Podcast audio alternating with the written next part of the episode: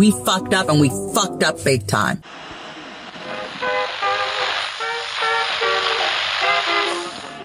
The U S strikes back, killing a member of the Islamic State. Whole world going to shit. Planet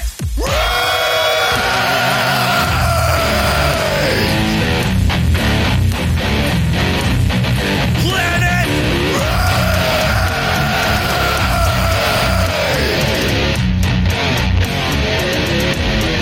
Planet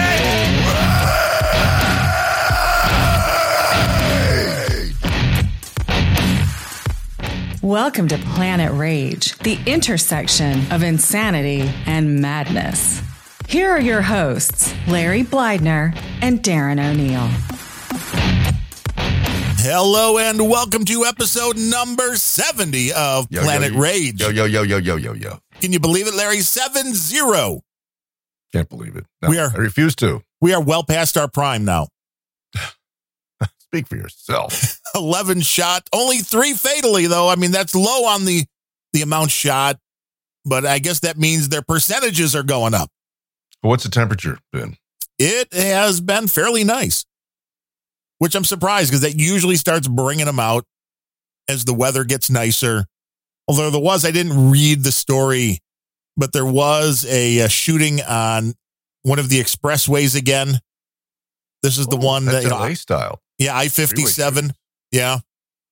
So it's like this is where, uh, you know, if we were to go to watch a White Sox game, we'd go down I fifty-seven, then to the Dirty Dan, Dan Ryan. And this was on I fifty-seven, which is the reason why my parents, as you know, one, there's no way my dad should be driving on the expressways at eighty-one. But uh, even if he was younger, it's it's a dangerous place to be right now. The world is a dangerous place to be. This is but true. Hey, I saw, um, it looks like there's a mushroom cloud over Chicago this morning. Something else is burning, something massive. That's not, I mean, I guess that's not a surprise. I haven't seen what this one is. Yeah, it's a factory, and holy shit. I mean, it's, it looks every bit as bad as that uh, East Palestine thing. Like another chemical fire type thing? Yeah, a factory, I think they said it was. I believe it. And then you never know what's going on, what's being released into the air, and then, uh, of course, that'll be unhealthy. Yeah, well, they've they've shifted. I mean, everybody's kind of wised up to the chemtrails. Right. So now it's just burn shit on the ground and get it done that way. Hey, they're trying to burn the cities down. They're usually the ones that are run by the Democrats for some reason. I can't quite figure out why. Uh, maybe I can. We've raged about it enough. The difference between just the overall style of leadership and what you get as the end result, because there's always people that are going to blame things like the guns while they put their head in the sand about the criminals, which just has never so made sense to me.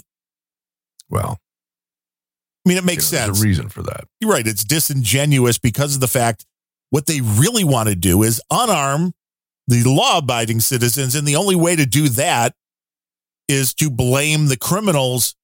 And then they get exactly what they want. Yeah. But there's a deeper root cause. I always like to get to the absolute, you know, center to the core of issues like this. And the real reason these people feel that way is because they are cowards.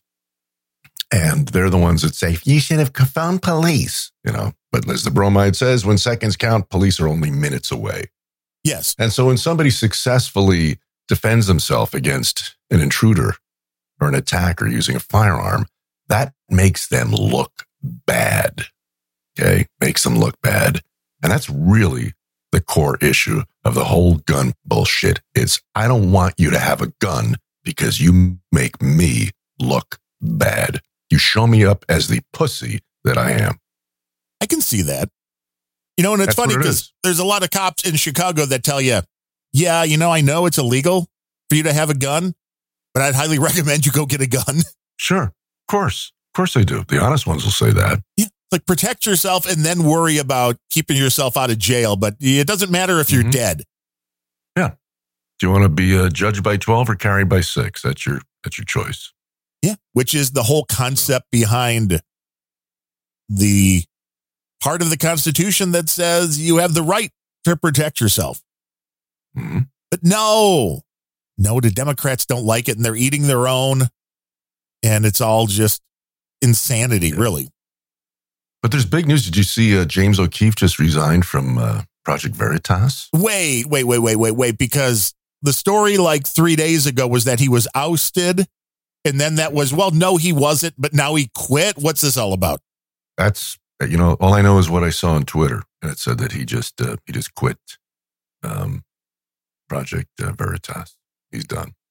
It's interesting. I mean, all of this stuff is coming down to the same thing, which for me is I refuse to believe anything. I will not believe media as far as the mainstream. You know, I certainly don't believe C N N or M S N B C, but at this point, I don't believe Fox.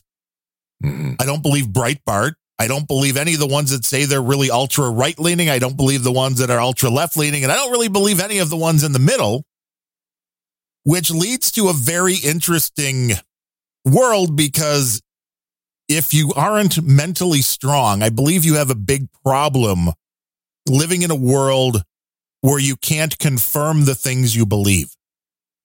And I think that puts a lot of anxiety into the world.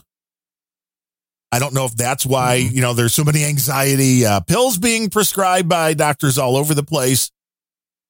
But I do think that this is a big part of it, is that you do not have anywhere to go in order to get any kind of confirmation. Now, you'll be able to find your crowd that believes whatever you believe, and they'll yell and scream and all this. But when it comes down to actually getting facts and figures and proof of any of it, you're not going to get it on anything, I don't think. Well, whether he resigned or resigned under pressure, which is what I suspect, you know, it's like, okay, here you can fall on your sword. Um, my guess is, I mean, I think the guy's done a lot of pretty, pretty ballsy things over the years, right? Yes. And I think it's no accident that this most recent dust up with a psychotic from Pfizer um, seems to have been, that was the straw that broke the board's back, if you will. Right. And what other, what other um, adversary has O'Keefe taken on with as much muscle as Pfizer? I can't think of one. Well, they've gone through the, like the Planned Parenthood. They've gone down the usual laundry yeah, but those, list, those, but the ones with money. Yeah, but those, again, those Planned Parenthood probably has, you know, a, a wallet the size of a, a coin purse compared right. to Pfizer's, and and as well as the, the political clout that oh, yeah. they have. Oh, there's so. no doubt that Pfizer's got the bankroll. Yeah. But it's also something where undercover journalism, I don't like it. And I'm sure they have uncovered some things that have been absolutely true, but when you're getting something from one source in a way that they do it at Project Veritas, and I understand why they do, because it makes for really good social media videos. You know, the whole hidden camera trick and that, oh, we're talking to somebody that doesn't know we're talking to them. Right. But the reality is they're not under oath. They're, in this case, the excuse the guy gave was exactly what I would give as, as far as being reality, which was, oh, I was trying to impress a date. We, Wait a minute. So when, whenever does oath mean anything in these well, proceedings? These people lie constantly under oath. Oh, this is true, which is why you can't really believe what people say in court. This goes right down to the fact that I don't believe you can believe anything at all at this point. Yeah, but I think the hidden camera thing um, is is a much more reliable source than some asshole sitting in a in a witness stand saying, oh, you know, lying his ass off, which we see constantly. Right? I think it can be, if you have a hidden camera in a boardroom at Pfizer, I would believe what comes out of there way more than random Pfizer guy getting drunk while trying to impress a date. So you don't believe that guy? I don't.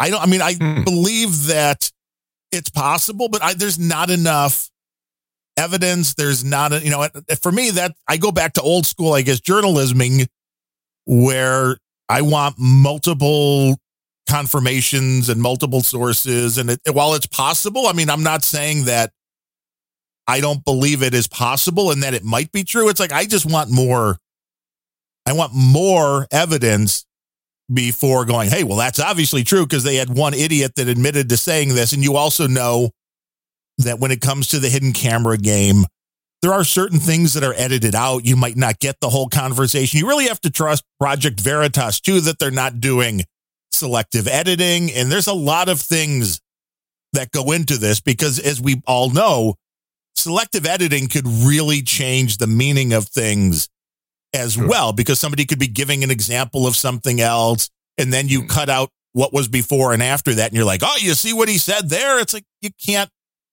you can't really put one hundred percent trust in it. Now, is it interesting enough to where investigations maybe should be started? Sure.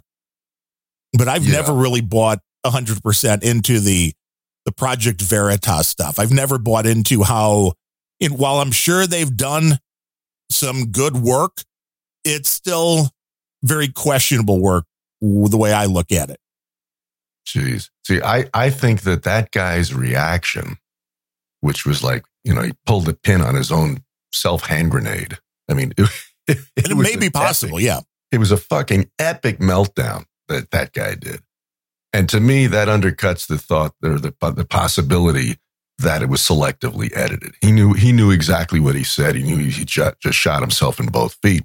Had he not, he wouldn't have gone so berserk. Well, no, see, I would disagree um, with that because say you were intentionally just saying that to impress your date or shock your date or whatever it was, the minute you realize that was going out on the internet, either way, I think you're getting the same reaction, whether he was telling the truth and was being caught or the, hey, I've been blowing smoke up this guy's ass because I think this guy's just trying to get me to say something. So I'm saying it and I think it's funny. And then you realize that's going on the internet. I think you get the same reaction either way. That could be. But again, if the, if the, the, the, the fact that he said I was trying to impress the date, um, I don't see where saying the things that he said would be, in a, in a logical sense, someone would say to impress another person. What, you know, if you want to impress a, if, if he was saying, yeah, my last paycheck uh, was for seven figures and uh, right. I just bought a, you know, I just bought an island in, uh, in the South Pacific and my, my Learjet is parked at the airport. That's the kind of shit people say to impress a date. Yeah, but this um, is the new commie revolution where the, the, uh, the data is all that's important. That's what, you know, is going to keep people on the edge of their seat because everybody's interested in this.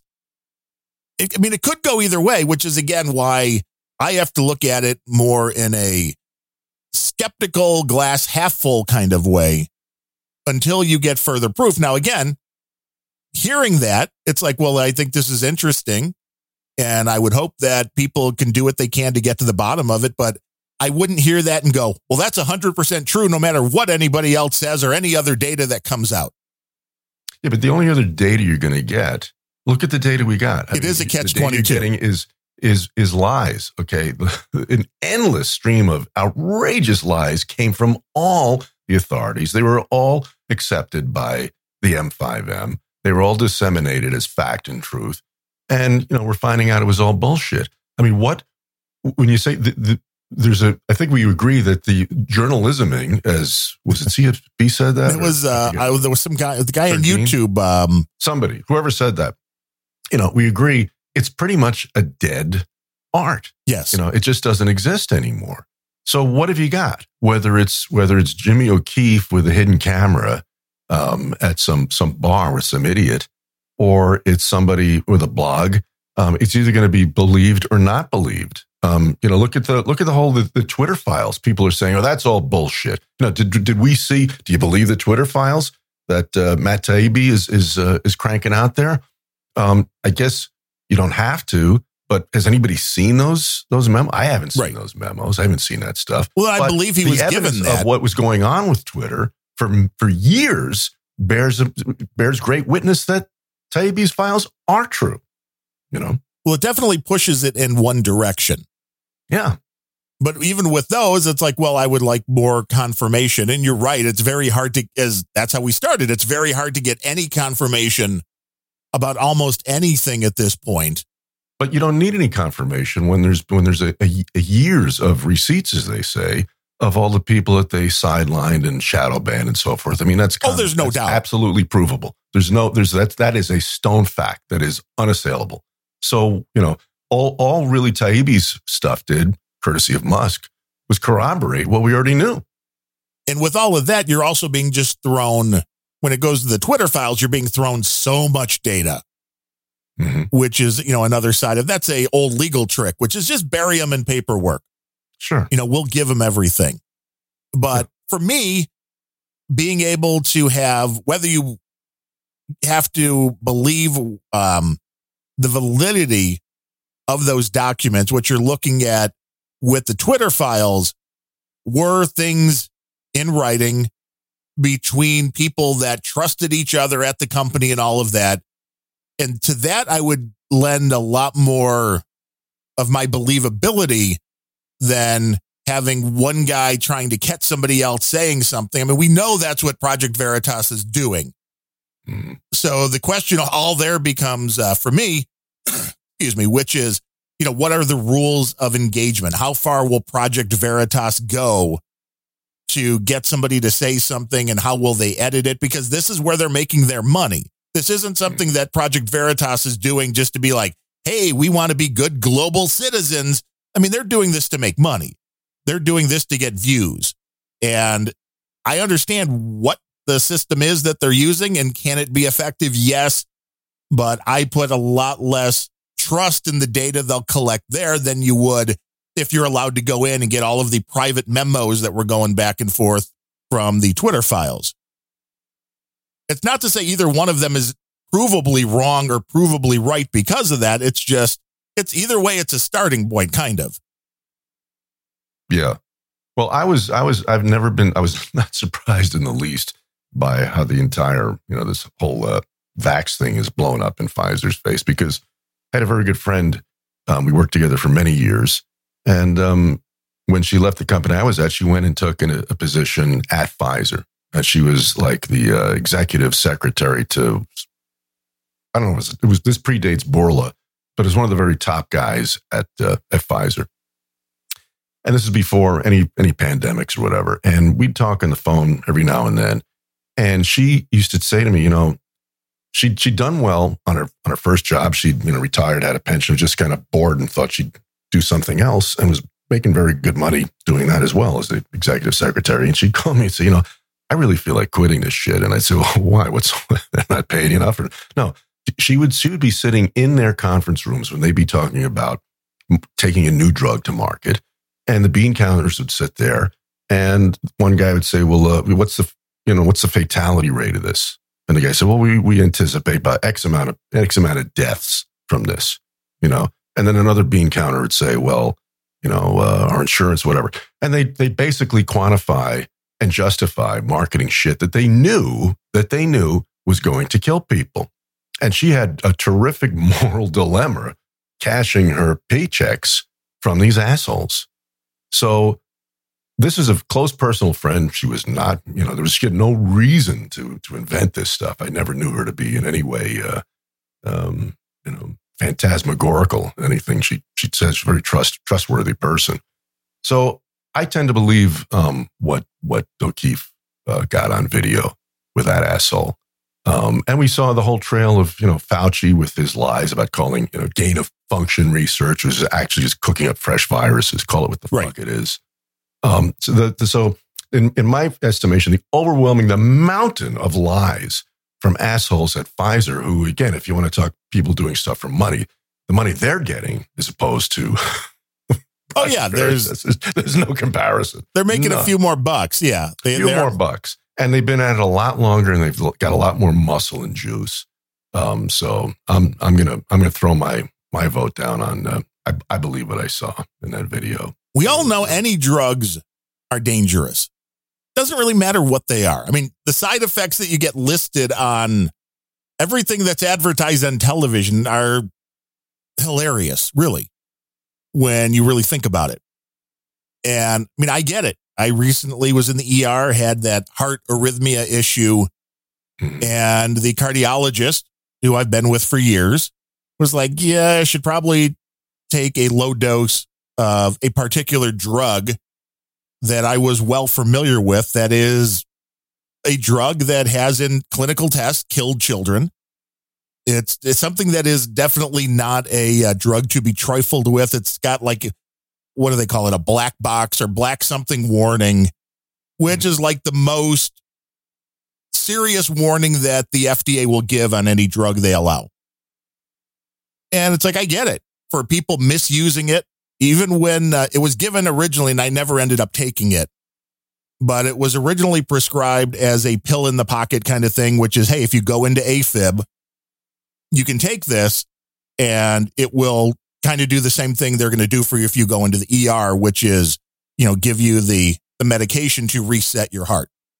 Okay. And once I told my G P when I went in, because I saw him like a few weeks after I had seen the cardiologist, and he was just like, whoa.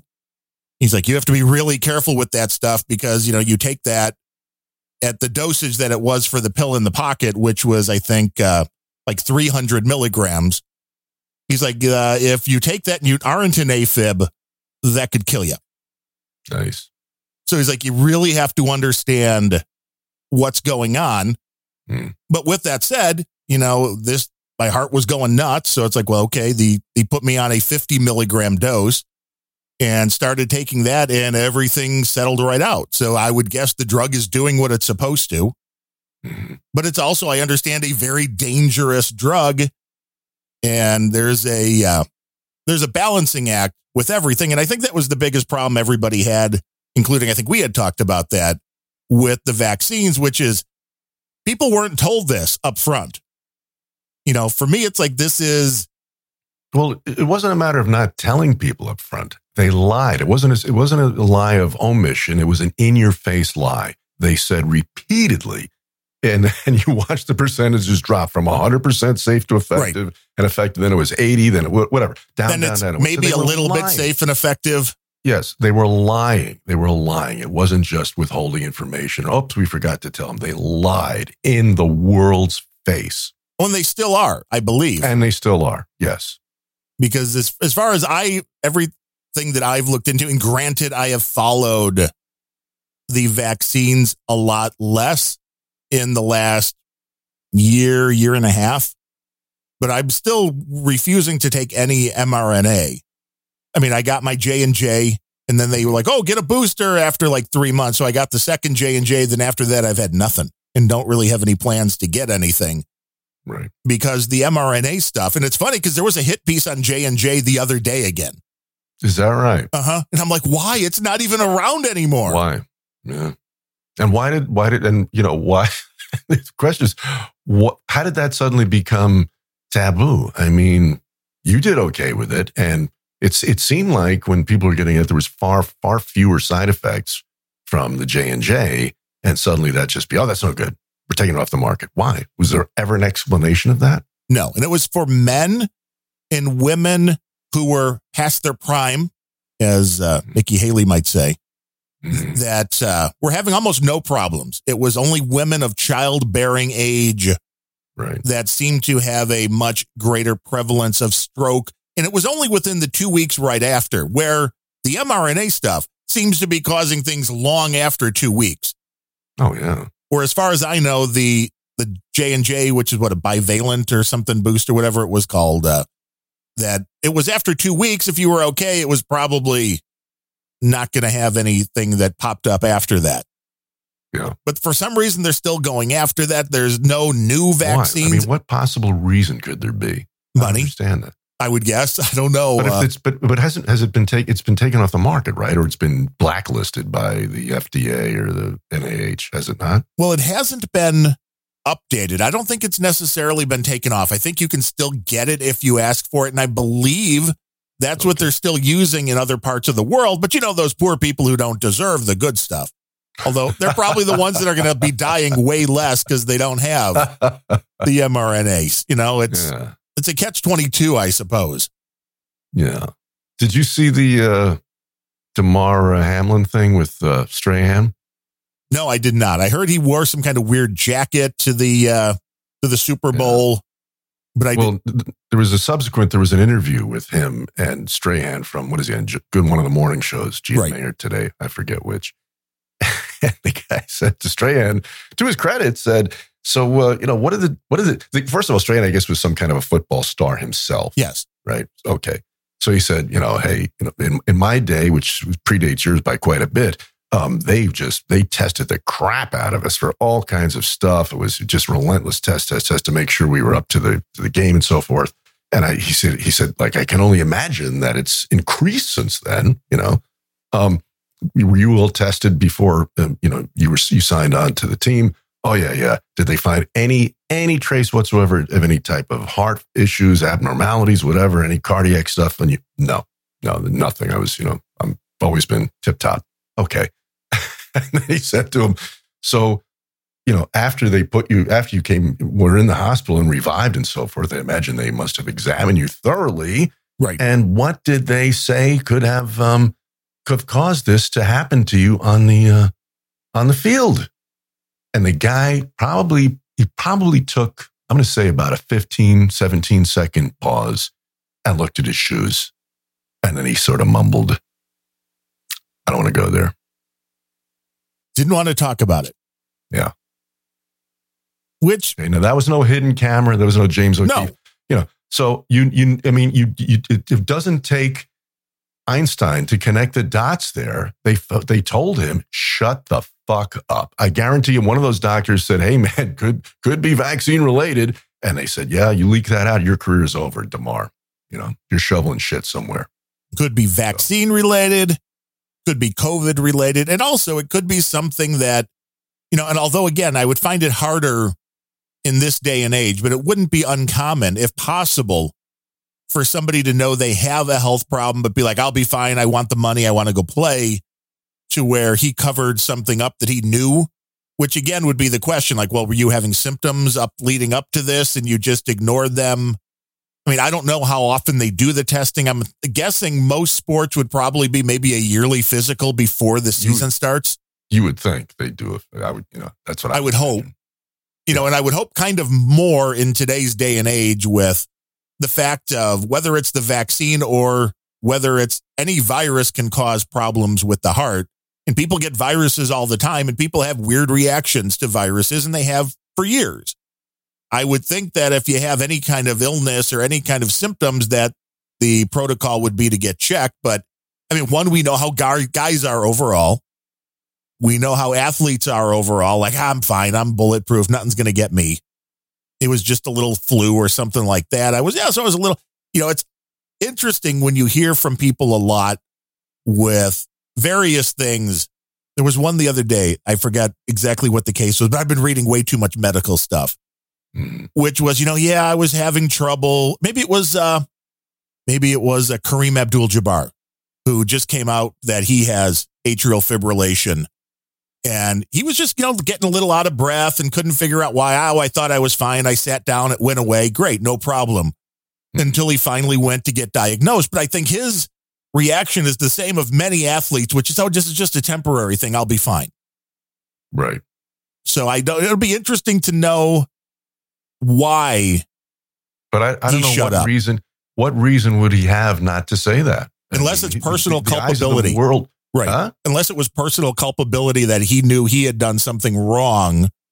But he, he, you know, why would he even say that? I mean, only, only he would know that then. Right. Only he would know that he, you know what I'm saying?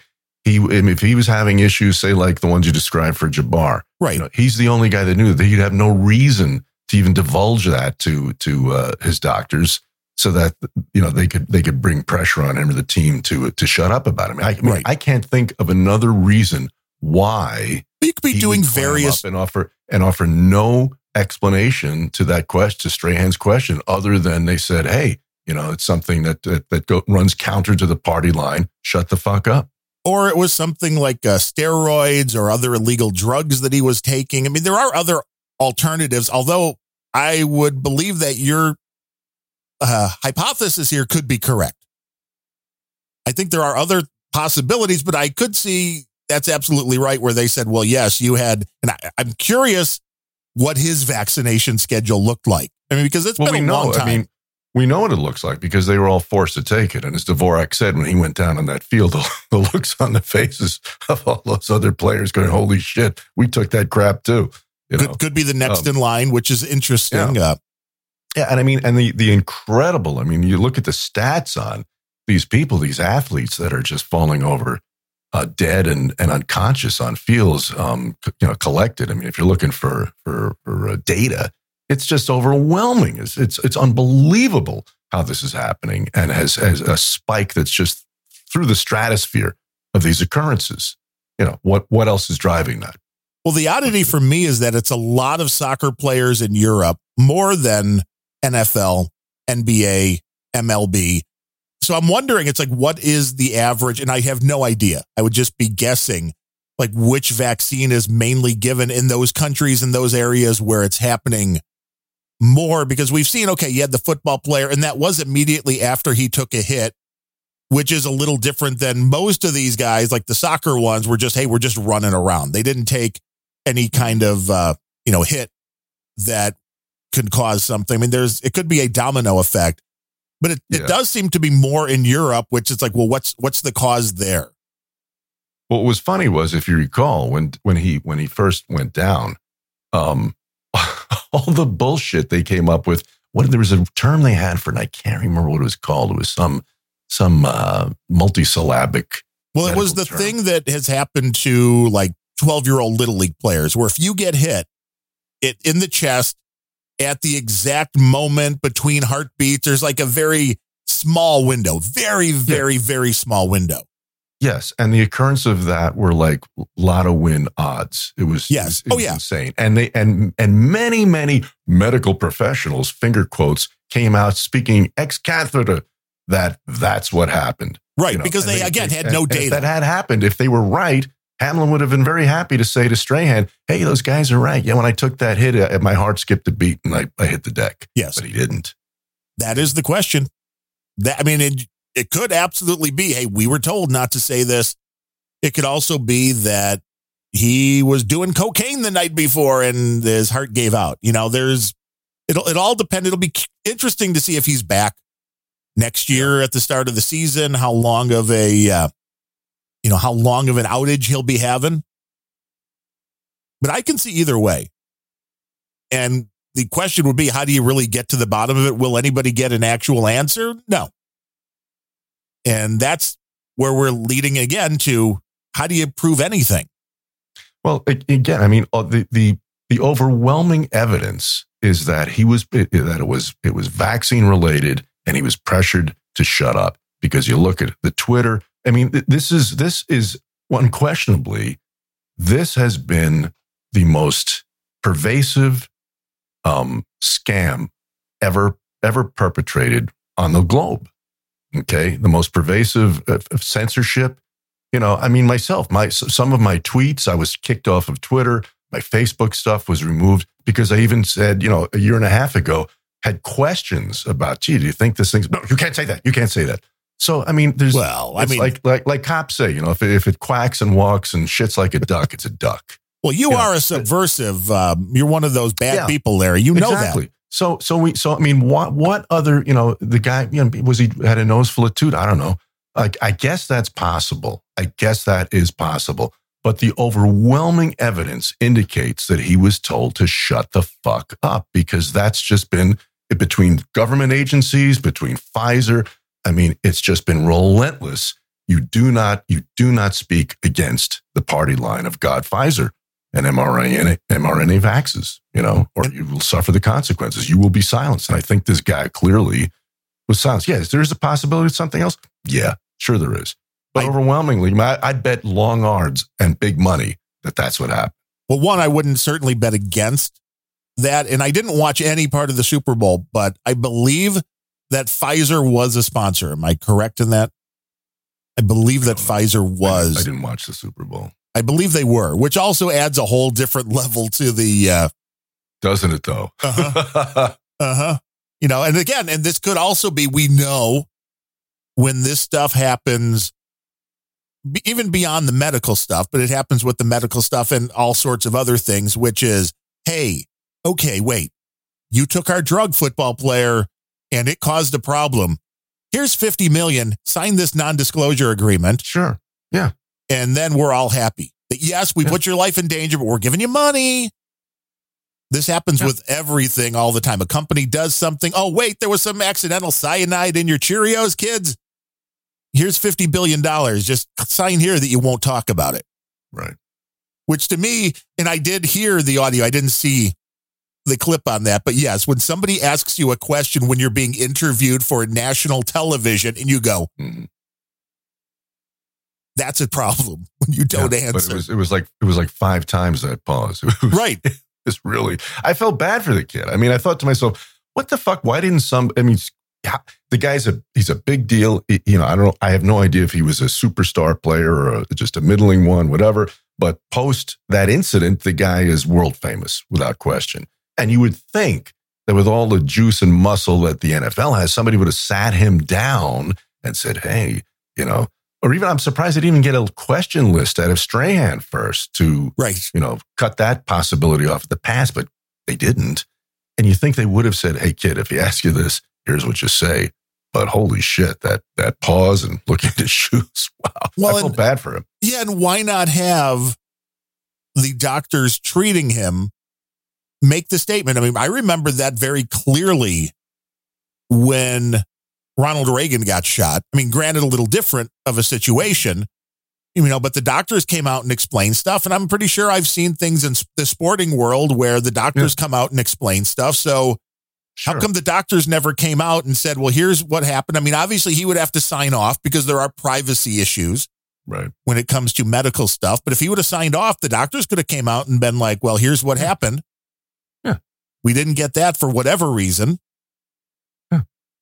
Which also just leads us right. Us crazy podcasters then have to break it down uh, and try to figure out what's going on, which I mean, I, it's entertaining. I'll give you that.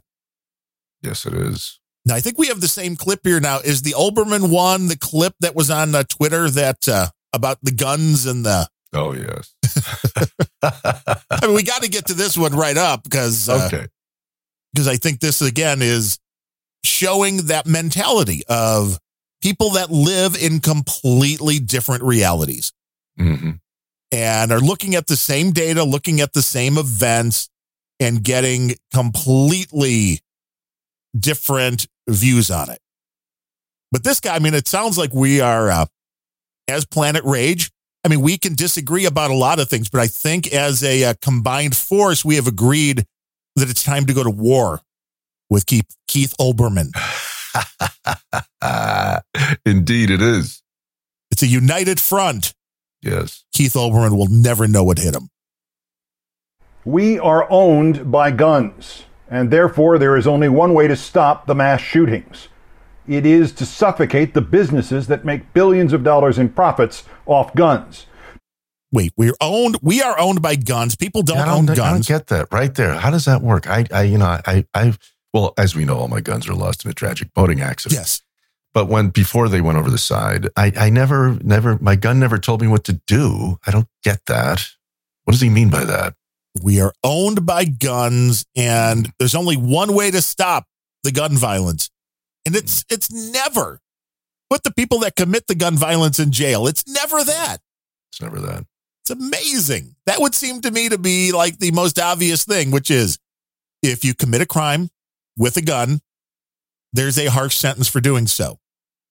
You know, it's the same thing as if you use anything. If you um, if you kill somebody with a baseball bat, it's pretty much the same crime as if you killed somebody with a gun, is it not? I They're mean, just as dead. Uh-huh. Yes, they are. I don't understand the difference between going after the tool rather than going after the criminal. But it's more important now to go after companies are the problem, right? It's this again is so obvious what's going on here that these morons, and when there's somebody like Keith Olbermann who has made so many millions of dollars from the capitalist world, mm-hmm. we now must go after the companies because they're the ones that are causing the issue. It's like, no, no. The criminals are causing the issue. But I digress, Keith. Let the, we will let him continue. To destroy the gun lobby, the death lobby, and the Republican Party that defends those lobbies and those businesses. And the only way to do that is an economic civil war. The blue states have all the money. They must starve the red states into submission. Stop. Or another six hundred. Now, there's an interesting thing here. I just, I'll, a little sidebar I'll throw it because he said that, you know, an economic civil war. This morning, there's a there's a tweet from uh, M T G going around, right? And it got its own hashtag, which was National Divorce. And she did, she put out a tweet saying something like, hey, you know, this doesn't seem to be working very well. Um, let's just have a national divorce, blue states, red states, you know, doesn't seem like we're ever going to get along. Let's do that, right? They tagged that with the words civil war. And all the lefties were losing their shit about this. Nowhere, nowhere in that tweet did she say the word civil or war. I mean, plenty of people get get divorced and it's not a war. There's no bloodshed. There's no bullets. Right. Right. But that's the way they positioned it. Well, because again, it's not about accuracy. It's not about reality. Exactly. Exactly. Or another six hundred thousand Americans will be murdered in the next ten to twelve years. Stop. He must have got that from the same uh, the same sources. Uh, A O C's The Planet's Over in twelve years, right? That number, six hundred thousand. Where'd he get that? Pulled it out of his ass. Most likely. You know, but these are the same folks. Keith Olbermann, are you here in Chicago? Are you coming to Chicago to speak out against yeah. the gang crime that is causing so many deaths every year? No, they're not. They won't admit no. that what you need to do. And I think this really is. There's been a, you know, a hashtag, although I hate hashtags, that's been going on on Twitter for like over a decade, I believe now, which is liberalism is a mental disorder. And I think it is. When you can't see that the answer is, if somebody commits a crime, especially a violent crime, you deal with the criminal and not the tool. Because when somebody runs, like the guy at the, was it a Christmas parade? Yeah, the Christmas parade in Wisconsin that took his S U V in yes. and ran a bunch of people over. It's like, well, he didn't use a gun. He used an S U V. So this has always been my argument, which is, well, so if you take the guns out of this guy's hand, then he's going to use something else. Mm. People are always going to find something else to use. Are they as effective or not? This is an interesting question to me, because most people will be like, well, guns are the most efficient killing machines. I'm like, I don't know. I think an S U V doing eighty miles an hour is almost, if not more effective than a gun. Yeah. So you can't really go, well, then we have to That we have to get rid of S U Vs, obviously. Remember that Chinese guy in a train a few years ago? He killed like fourteen with a knife. Remember that? No, but I believe it. Yeah, it was crazy. Yeah, you know, this is, depends how well you're trained in whatever your weapon is, I suppose. Yeah. If you're a race car driver, you could probably kill a lot more people with a car than somebody that's not trained. Sure. You know, pilot. They come in the planes that went into the World Trade Center. Mm-hmm. This again was, well, we have to we have to ban super jets because jumbo jets. I'm sorry, super jets would be something completely different. But we need to ban the tool. It's like, no, it doesn't make any sense. What you do is the people that have criminal intent and commit crimes, you put them in jail, or you institutionalize those who are mentally imbalanced, and that's that's the one they really don't want to talk about either, because you know nobody. In in their mindset, nobody, everything is treatable with drugs. No one should ever be incarcerated. Just just drug them up and they'll be okay. And time after time, as Keith, you know, he mentioned mass shootings, right? These guys are almost invariably on or, or coming off of some psychotropic drugs. Nobody ever mentions that. No, I because it's inconvenient. Because it's not about the crime, it's about getting guns off the streets for the reason they want them off the street. And that really has been the scourge to the anti-gun people forever, is it's in the Constitution. Right. You cannot remove it. It's not easy. You can't just go, no, we're just going to wipe that out. We're going to change that.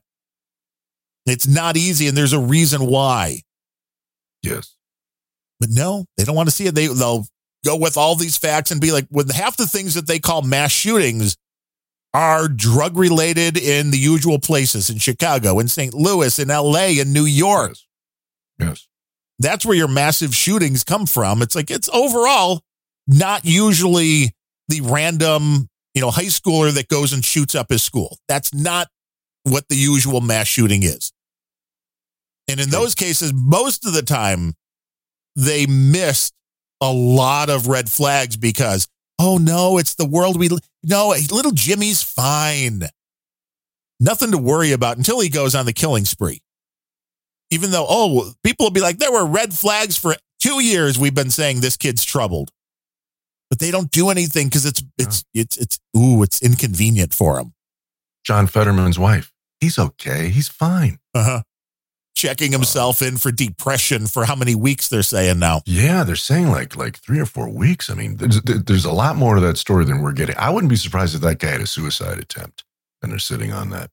Yeah, there is something serious, I think, going on there. Yeah, that's not just I got the blues. There's something else went down there. Well, he's been thrown into a position that is high stress and is unable to do the job. So, yeah, I can see that. Yeah. Let's see, what does Keith end with here? What is he? That and more in the Wednesday Countdown podcast. Ah, he's just telling us to listen to his show. Any podcast, yeah. No thanks, Keith. I actually got so curious, I sampled a little bit of that, Darren. Uh-oh, wow. Wow. It sucks. It's really bad. So it's just him kind of going off on these things in his own little what I, deluded what I heard way. Was the, the, the interesting thing was something, I guess he's like the a, a huge baseball freak. And so he was t- talking about himself as a kid and the, the Yankees were his favorite team. And typical of his ilk, you know, it was all, it was just all about Keith. If, if Remember how they used to count when Obama would speak, they do a count of the usages of the word I. Right. In his, yeah. I mean, this guy's got Obama beat by a multiple. it, it was, wow.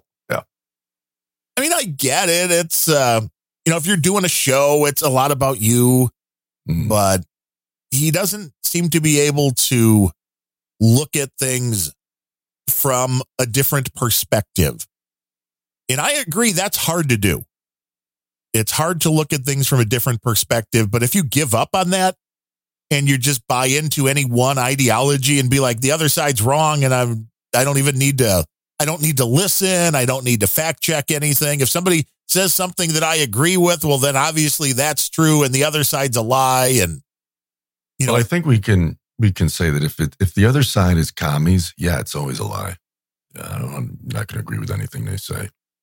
Now, I thought this was an interesting clip and we can play like bits of this. I don't know how far we'll get into this, but it just kept going. And I'm like, well, this is good. This is good. This is good. And it was a very surprising thing for me because I put this woman into the same category as the uh, the radical crazy leftist. This is uh, Sarah Silverman from her show. Oh, okay. And it's all about why people are angry, what is causing it, and which goes into a lot of the things we were just talking about. So if you need me to stop at any time, just give a yell. All right. Ever notice how you hate everyone who disagrees with you?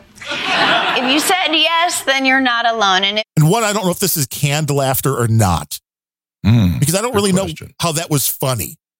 Yeah, why was that funny? Like, do you ever wonder why you hate everybody? It's like, mm. well, that's not funny. Well, maybe it is. If you said no, then f- you. But you're not the only one who feels this way.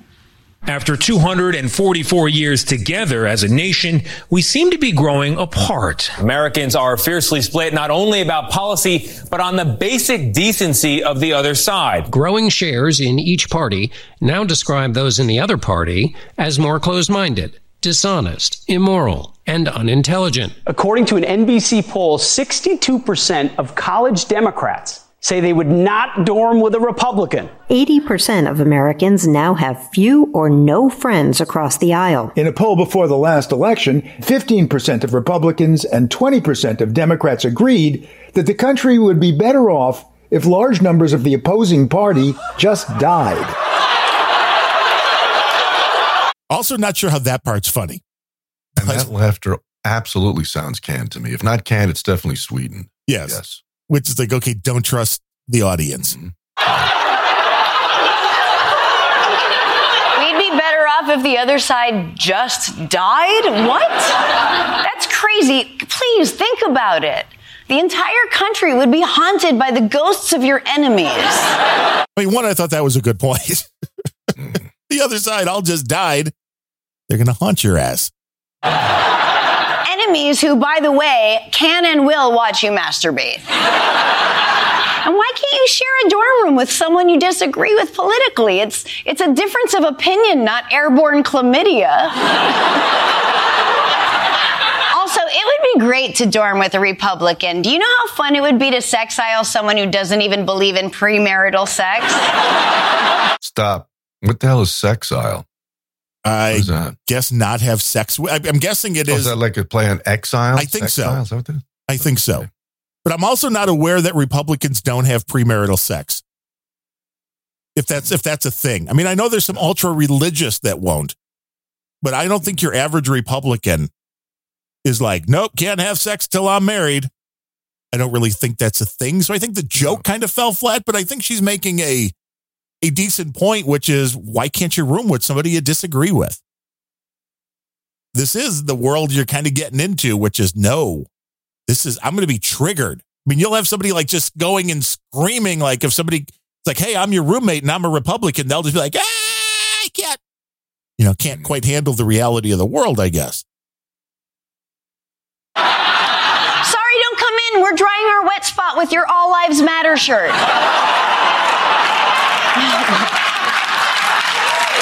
Sure. So the question is, how did we as a country become this divided? Let's talk about it in our latest installment of Long Story Short.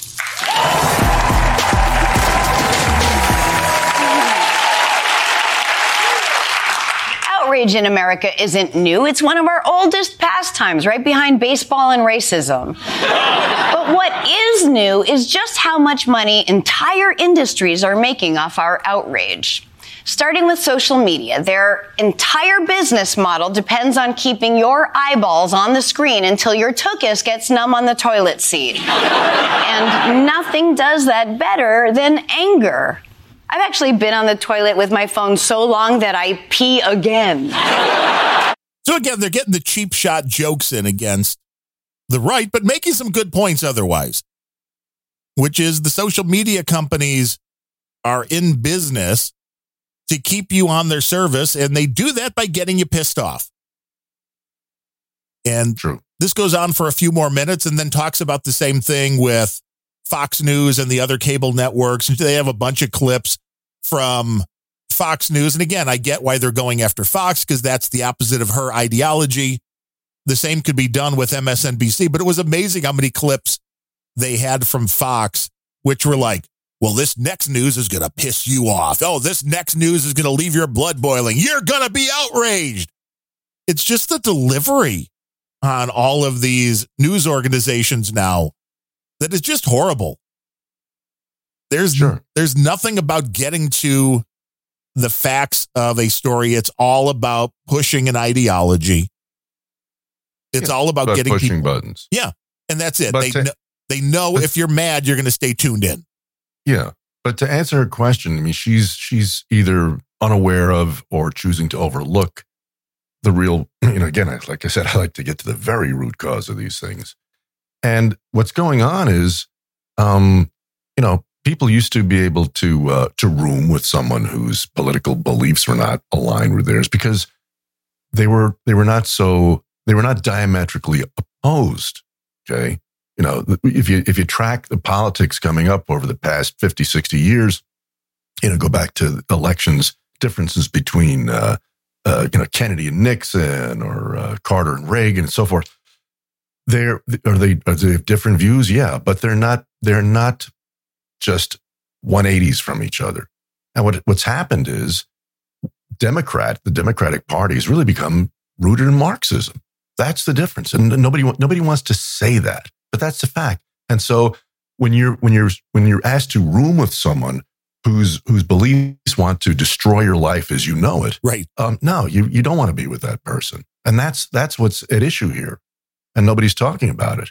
You know, look what's happened. You know, look, you've grown up in Chicago, right? You've now got no-go zones where I'm sure you, you, you know, sane people dare not venture. Why is that? Well, it's because of the, the Democratic leadership, leadership right. of people like Lightfoot. Okay, when I moved to California um, some decades ago, it was pretty goddamn nice. It was pretty safe. It was a far cry from New York, which I left because it had become such a dirty, dangerous shithole. And now they've replicated, you know, basically L A is, is New York with, with better weather and scenery, but it's fucked up. They did this. Okay. They did this.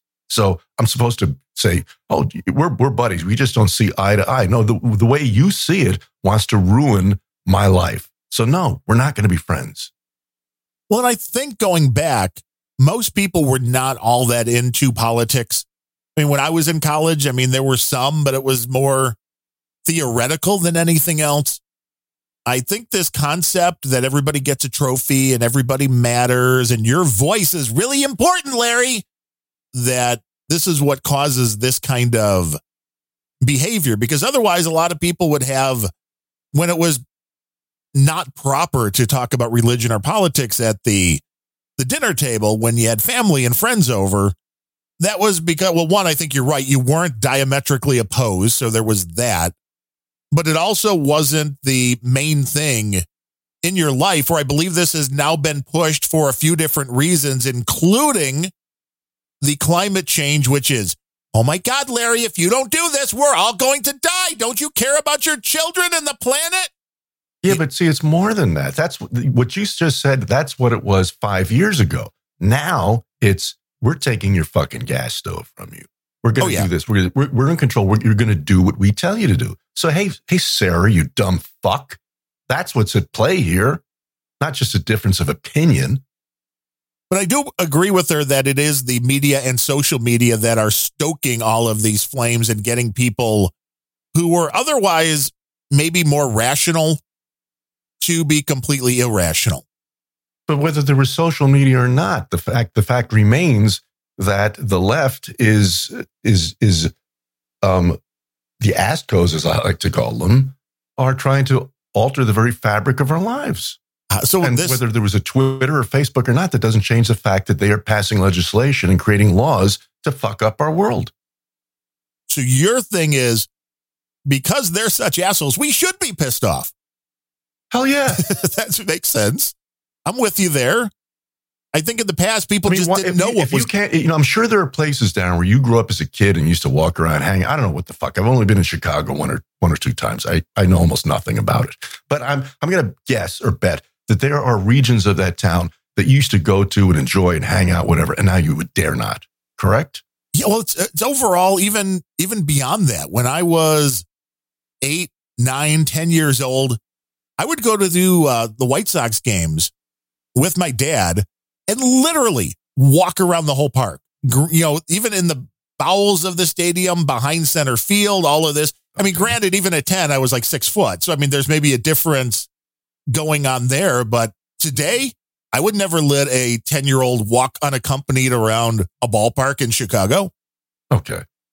You know, so, but there are certain, sure, there are neighborhoods that have gotten worse. Yeah.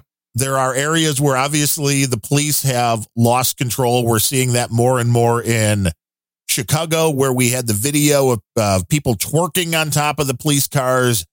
We just saw that in Austin this weekend, where there was some street racing and like the most busy intersection in Austin. They're just being overtaken because, you know, defund the police. We can't have. Right. It's like this is uh, just leading into more and more chaos, which I think it's important for people to understand that that's going on. But I do think a lot of people are enraged by things that don't really matter. You know, they hear like somebody say something and they get pissed off and that's all they talk about for a week.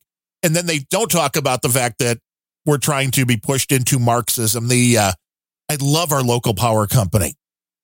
Mm-hmm. Not only do you get the monthly on paper, so they print something out, they use the resources mm-hmm. to print up a piece of paper and then put it in an envelope and put postage on it and send it to me to tell me how much more power I'm using. Sure. Than my efficient neighbors. Now, we also get a copy of that in email form. And the latest one was, you're using more power at night. What's going on at night? And I'm like, I'm at fucking home. Right. That's so how dare you do that? Uh-huh. You're not in compliance. And I'm compliance. running a space heater because I don't want to run my furnace. Yeah. So I'm running a space heater and using more electricity because the gas is yeah. way out of control. Right. You know, but that's the government for you. Oh, we want to tell you that you're using more. And that has more. nothing to do with your feelings about that. And the reality of that is completely divorced from any social media. Yes. Oh, that's it's true. It's just the fact that these are assholes who want to control your life. They want to take, you know, you feel you feel more um, safe and confident having a firearm in your home. They want that gone. They yes. want you vulnerable. Well, I think there's a big so, difference between Bernie Sanders and A O C and probably eighty, eighty-five percent of the people that call themselves Democrats. I think you could probably, if you were to sit down with those folks, you could have a rational conversation that wasn't, we hate you and you hate us.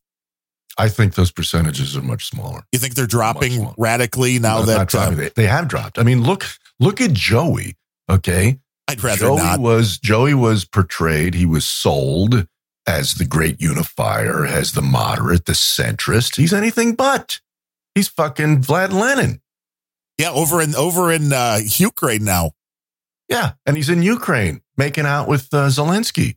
You know, and a hundred and uh, how many hundreds of bi- it's it's obscene. Look, I mean, he's in fucking Ukraine, and that town has been destroyed in Ohio. And people are saying, "Hey, man, this thing could top Bhopal in India for for uh, ramifications of uh, of of illness, the carcinogenic clouds." At the, which who, who the fuck is the idiot that said, "Let's do a so-called control burn of these toxic chemicals"? I mean, where's the where's the finger pointed at that asshole or assholes? You don't hear anything, anything about it. It's beyond belief. No. Oh, absolutely. And nobody wants to admit that there is a huge homeless problem here, although we've been talking about it since day one on this show and before. Yeah. With the tent cities and things like that. And you're like, okay, so you're sending all of these resources, all of this money to Ukraine. What about the homeless people here? What about all the vets, who a lot of them are the homeless, yeah. that need care and assistance? And I know there's a lot that refuse to get off the streets, and there's there's a whole bunch of different issues when it gets to the problem of drugs, where people are on drugs and would rather get high than get clean, because that's, we all know it's not easy to get clean. It's not a fun process. If you've ever known anybody that's gone through the whole detox thing, not fun, whether it's just alcohol or whether it's drugs, especially. So you understand the issue there, but there's a lot of resources that could be used here in the United States. But then they're like, well, no, no, you can't be nationalistic. But then, you know, fucking M L B comes out again with their, oh, we're having the World Baseball Cup or whatever they're calling it, where, you know, root for your favorite country. It's like, wait, isn't that wrong? Yeah. Are we not supposed to? Well, the ultimate was, was Joey's statement saying that, you know, we, we need to fund pensions in Ukraine. Right. Fucking pensions. Fuck off! I don't get it. I mean, it's it's it's it's beyond belief. It's just it's just so it's so beyond belief. So, you know, is he's he one of that eighty percent you could sit down and have a rational conversation with? Fuck no! I don't even be in the same zip code as that asshole. Our buddy uh, DigiGuru says Darren's a total pussy about going anywhere into the city of Chirac today. Well, you're probably right about that. I will not. I will not argue with you on that one. He says I. On the other hand, do carefully go into about fifty percent of the Chicago city's neighborhood. So that tells you right there. If you can only fifty percent go into half the neighborhoods in Chicago, wow. Wow. that it's not a, uh, it's not a fun place to be. And the whole lawlessness of, we are a nation of laws, and it only works if those laws are enforced. Yes. Boobery, who's uh, who's out of the Minneapolis area, says, first time I ever got robbed was in Chicago. Well, see, you come to Chicago. There you go. You so click you get an experience. Yeah, you click getting robbed right off the bucket list. You come in, then you go have an Italian beef with some pizza. There you are. And you have a good old time. Mm. No question about it. Let's see. What else we got? Now, you had a few Joey clips. Where should we go? Let me open that file here, Darren. And uh, the hell is it? God, I've been so busy ranting with you. I've lost my place. Okay, let's see. Let's do, um, oh, this is, see, this is really fresh. And there's a lot of questions here. We, we need to deconstruct this, as some friends of ours like to say. Um, get, let's do um, Joey is harassed. We do like to be fresh. And if that would have clicked on when I wanted it to, it would have been perfect. Wait, I hate to bother you. Who is this? Yes, this is a- no, I, I should give a setup here. This is cell phone video. It's a little bit herky-jerky, but you can see. And it's in a restaurant, okay? And um, in the back far corner table, it looks for all the world, although what do we know? But it appears to be Joey sitting at a table for two across from Jill.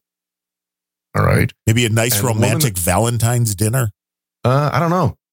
It didn't seem terribly romantic, but you know, what do I know? But the, the woman who is doing, who you're hearing speak, she's with an outfit called Code Pink. Ah, yes. Uh, okay. So the you're pussy familiar. Had people. I wasn't. I had to look them up. So she's with something called Code Pink. And, uh, you know, she starts, she starts yelling at him, and um, you can let it roll from there. It's not very long. We need to end this war in Ukraine. We need to push the negotiation. I hate to bother you, but people are dying. And we need to end and lift the blockade in Cuba. Please take Cuba off the state from here. Okay, they're really all over the place. They want to end yeah. the blockade in Cuba and yes. take care of Ukraine.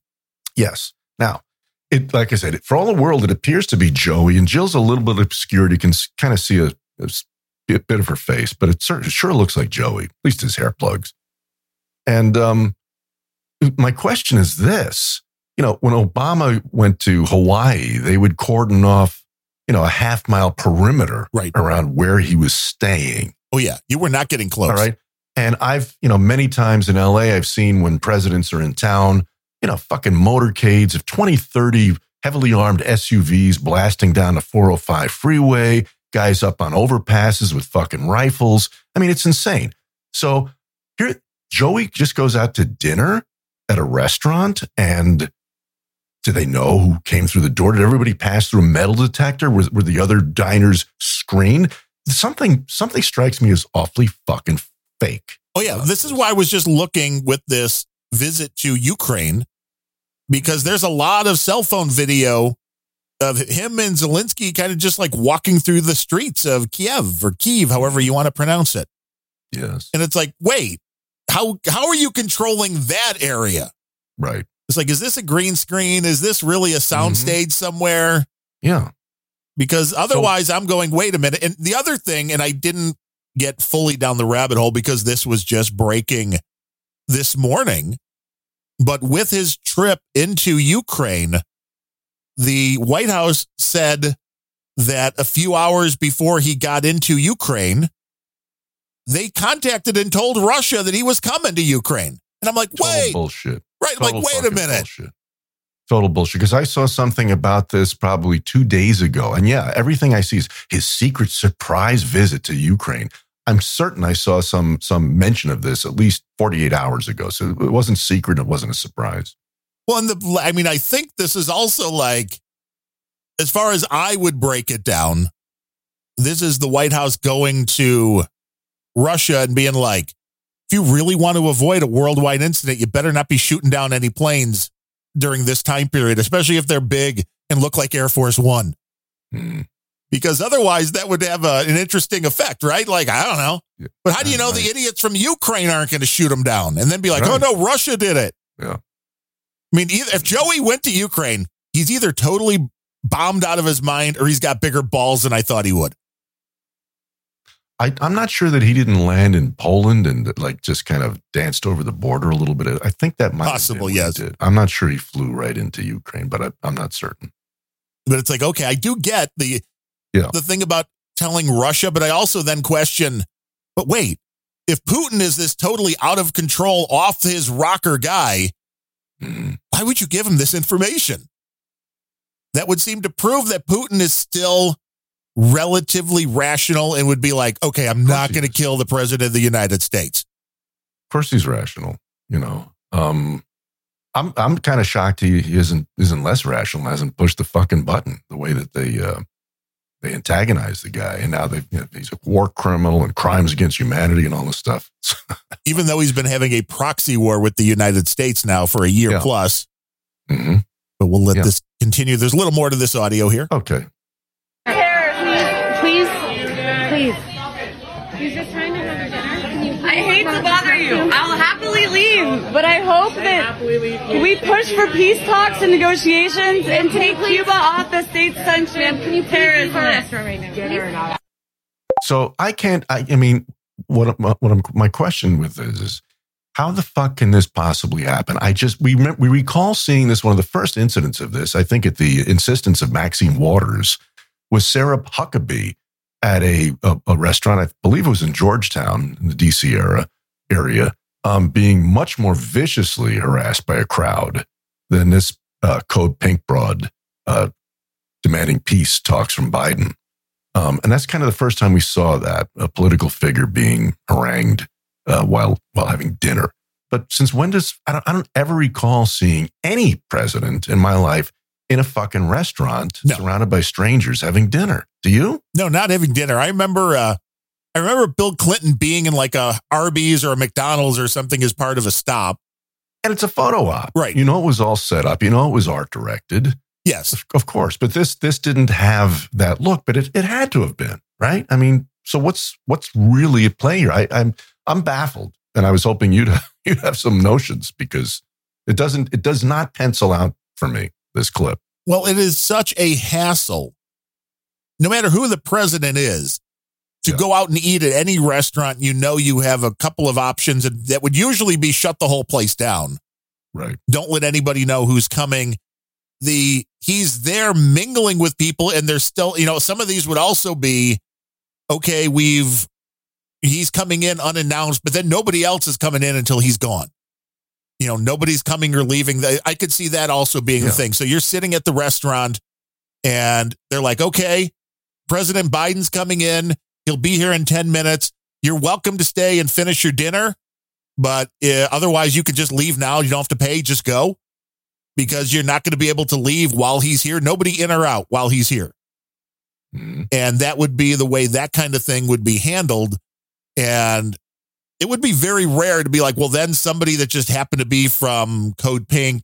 Right. How'd she get in? Uh-huh. Was either there and knew he was coming, or then heard he was there. And the, like, if you heard he was there and then you got there so quickly, it's like, well, then his, his security is very suspect at best. Yeah. It's very weird. It is it's very, very weird. weird. It's very, very weird.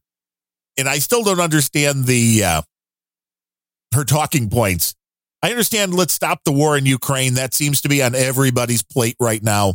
Mm. I don't understand adding in, and then take Cuba off the the embargo list. Although yeah, I was just talking to tell Code Pink to stay on message. Probably. I was just talking to a guy a couple of weeks ago who was just in Cuba. Oh, really? Which I was intrigued. He was the guy that owns the company that did uh, some framing for us. We got my dad's uh, some uh, Ted Williams lithograph and uh, had him framed. Dude, they do really nice work. And he's like, oh, you got time? He was, we were just talking about various things, and I have no idea how he got in to Cuba, but we were talking about old cars and stuff like that. And that's where the, the Cuban thing came up. Cause I'm like, oh yeah. He's like, yeah, you wouldn't believe the cars that are still on the streets there. It's absolutely Oh, yeah. amazing. And he was talking about, there's one hotel there, I think it's the El Presidente, that he's like, we went for dinner, and he's like, I had, you know, like three or four drinks. I had, you know, the this huge steak. I had, you know, two lobsters. I mean, we the first we had the lobster or something for an appetizer. It was so good, we got a second one, you know, and my buddy had the lobster and this, this, and this. And he's like, and the whole bill for the meal was like thirty-six bucks. Yeah. And I was like, damn. But he's like, the, you know, the problem is the whole country though is so desperately poor that it's hard to even see. Sure. Which I think is what people need to see, because this is what communism rule does to you. And yeah. it's also, it's very telling that it's like, well, there's this one nice hotel that you can go get lobster and uh, steak to uh, smoke all the greatest cigars you ever want to. But most of the people in that town live in absolute poverty. Yes. And that would probably be important for people to know. But, uh, you know, I, I don't know. I know it used to be a lot harder, I think, to get in and out of Cuba as an American than I believe it is now. But it's not, uh, It's not your usual place to go, like you're going down to uh, Sandals, you know, that you just want to kick yeah. back. I'd love to see it. I would. And again, yeah, like you said, just for the cars. And those those guys have got to be the greatest mechanics on earth, because you yes. know, they're not. You can't you can't order a you know an intake manifold for a fifty-five Buick, um, you know, from Hemmings. I don't think so. So they're probably they're probably machining what they need themselves, and um, that's how they keep them going, which is impressive as hell. Yes, able to fabricate what they need. You don't have the snow and all of the uh, the harsh chemicals we throw on the street, so the cars don't rust away, which is also right. a beautiful thing. Yes. It's like, this is what happens when uh, you build things right. True. Unlike Elon's buggies now that if you if you get a little fire going, you're going to have trouble. Oh. Well, it's a funny thing. I took my daughter to a, you know, there's always a car show in L A. It's a lot of a lot of crappy things. One of the great things, if you, if you want to see cool cars, any day of the week, there's a car show somewhere. And we went to a little one yesterday. And, uh, you know, there's you know, fifty-five Buick Specials and a bunch of fifty-seven Chevys and Nomads and, uh, you know, you name it, all kinds of Luxo, glorious Detroit Iron, some M Gs and Jags and stuff like that. But I uh, said, so, you know, this. I think the um, the the automotive design is kind of a reflection of the, the cultural, the zeitgeist. And those cars were manufactured in the absolute, the peak years of the U S A. You know, space race, rocket fins, reach for the stars. And they also had a tremendous um, accent on fun. These fucking cars, you look at them in these fantastic two and sometimes three-tone colors with this gleaming chrome, and they just say, hop in, let's have some fun. Right? And every car today, I don't give a shit what it is, Benz, Tesla, or uh, Hyundai. They all are the shape of jelly beans, right? Mostly in really fucking drab colors, and they're just, you know, they're just little, like little city buses. They they have absolutely no sex appeal whatsoever, and you know that kind of is reflective of these gloomy times in which we live. Oh, absolutely! Nothing yells fun because they don't want you in a car. They don't want you driving. That's right. That's right. That's how it all works. They just they're not yeah. going to make it illegal. We're just going to keep nudging you. Precisely. From, from being able to yes. drive. Yes. Gas will keep going up. Costs of the vehicles mm-hmm. are going to keep going up. I think we yeah. had that on the last episode, the Dave Ramsey clip, that ten percent of the people who have a car note are over one thousand dollars a month. It's like, holy cow. Not mind-blowing, really. Yeah. And what, what was the other thing you say? Did they say, Darren, do I remember correctly, that eighty-five percent of the cars out there are financed as well? Was that what she said? It was something like, yeah, eighty-five percent of the people have a car loan right now. Big number. Yeah. Because everybody, if you want to buy new, you can't afford to pay no. cash for cars anymore. No. It's like, it doesn't matter what kind of trade-in you have. Yeah. And this, again, is what takes people down to the paycheck to paycheck concept. And you wonder why mm-hmm. people can't dig out. But these are the same people that are paying hundreds of dollars a month for cell phones. And like, I can't live without that. Yeah. You know, that's one place that Dave Ramsey may be right, is that you have to find places to live without the sure. uh, certain things. Yes. But we're we're in that constant, we need instant gratification society now. Very true. Now we got Joey and Zelensky. This is also, this is very fresh. This is, you know, I think in the past twenty-four hours or something. And uh, and it's fun to hear hear his words and then hear the words he slurs. So we might uh, we might have a couple of laughs with this. That's why it's harder to get a good deep fake on Joey. You have to teach the yes. machine how to slur. You are so right. Yeah. yeah. It's like that last deep fake. It's like, wait, he's not he's he's actually saying the words correctly. Yeah. That's not Joey. Yeah. The cost that Ukraine has had to bear has been extraordinarily high. Was it the cross or the cost that right. Ukraine has had to bear? I, I don't know. It's one of those. Could be yeah. both. Could be. And the sacrifices have been far too great. They've been met with them and far too great. Uh, but nepothem. Wait, what is that? Nepothem? They've been far too great, and the they've. I thought he was saying like they've met with them. Let's see here. Let me turn the volume up just a little bit. we're we're we're we're trying to find the subtleties in Joey. Yeah, they've been met with them and far too great. And the mepotem and far. I don't know. I don't. I don't, I don't even have a guess. Yeah. Have been far too great. They've been met, but they've been far too great. I, I think you said anepithem. Yes, I do. I don't know how to... Let me spell that. A N E P T H U M, anepithem, something like that. If you can spell that, can you uh, email that to me? Because that would be a great yeah, show title. It would be. Yes, that is a good show title, yeah. We mourn alongside the families of those who've been lost to the brutal and unjust war. Stop. Okay, Joey. Which war was not brutal? Just let me know. Yeah. I love that when they say, right? You hear that all the time. He was brutally murdered. A brutal war. What the f- That's such a stupid fucking modifier. It's idiotic. And, and unjust. Yeah. Well, unjust is the same thing because... Yes. The Well, unless unless it's us marching into Iraq or Afghanistan, then it's just. Uh-huh. But if it's the other guys, then it's unjust. Right, because the Russians can't come up. And whether you like it or not, and I know some people listening are anti-Russia, that's fine. I think you have a valid point.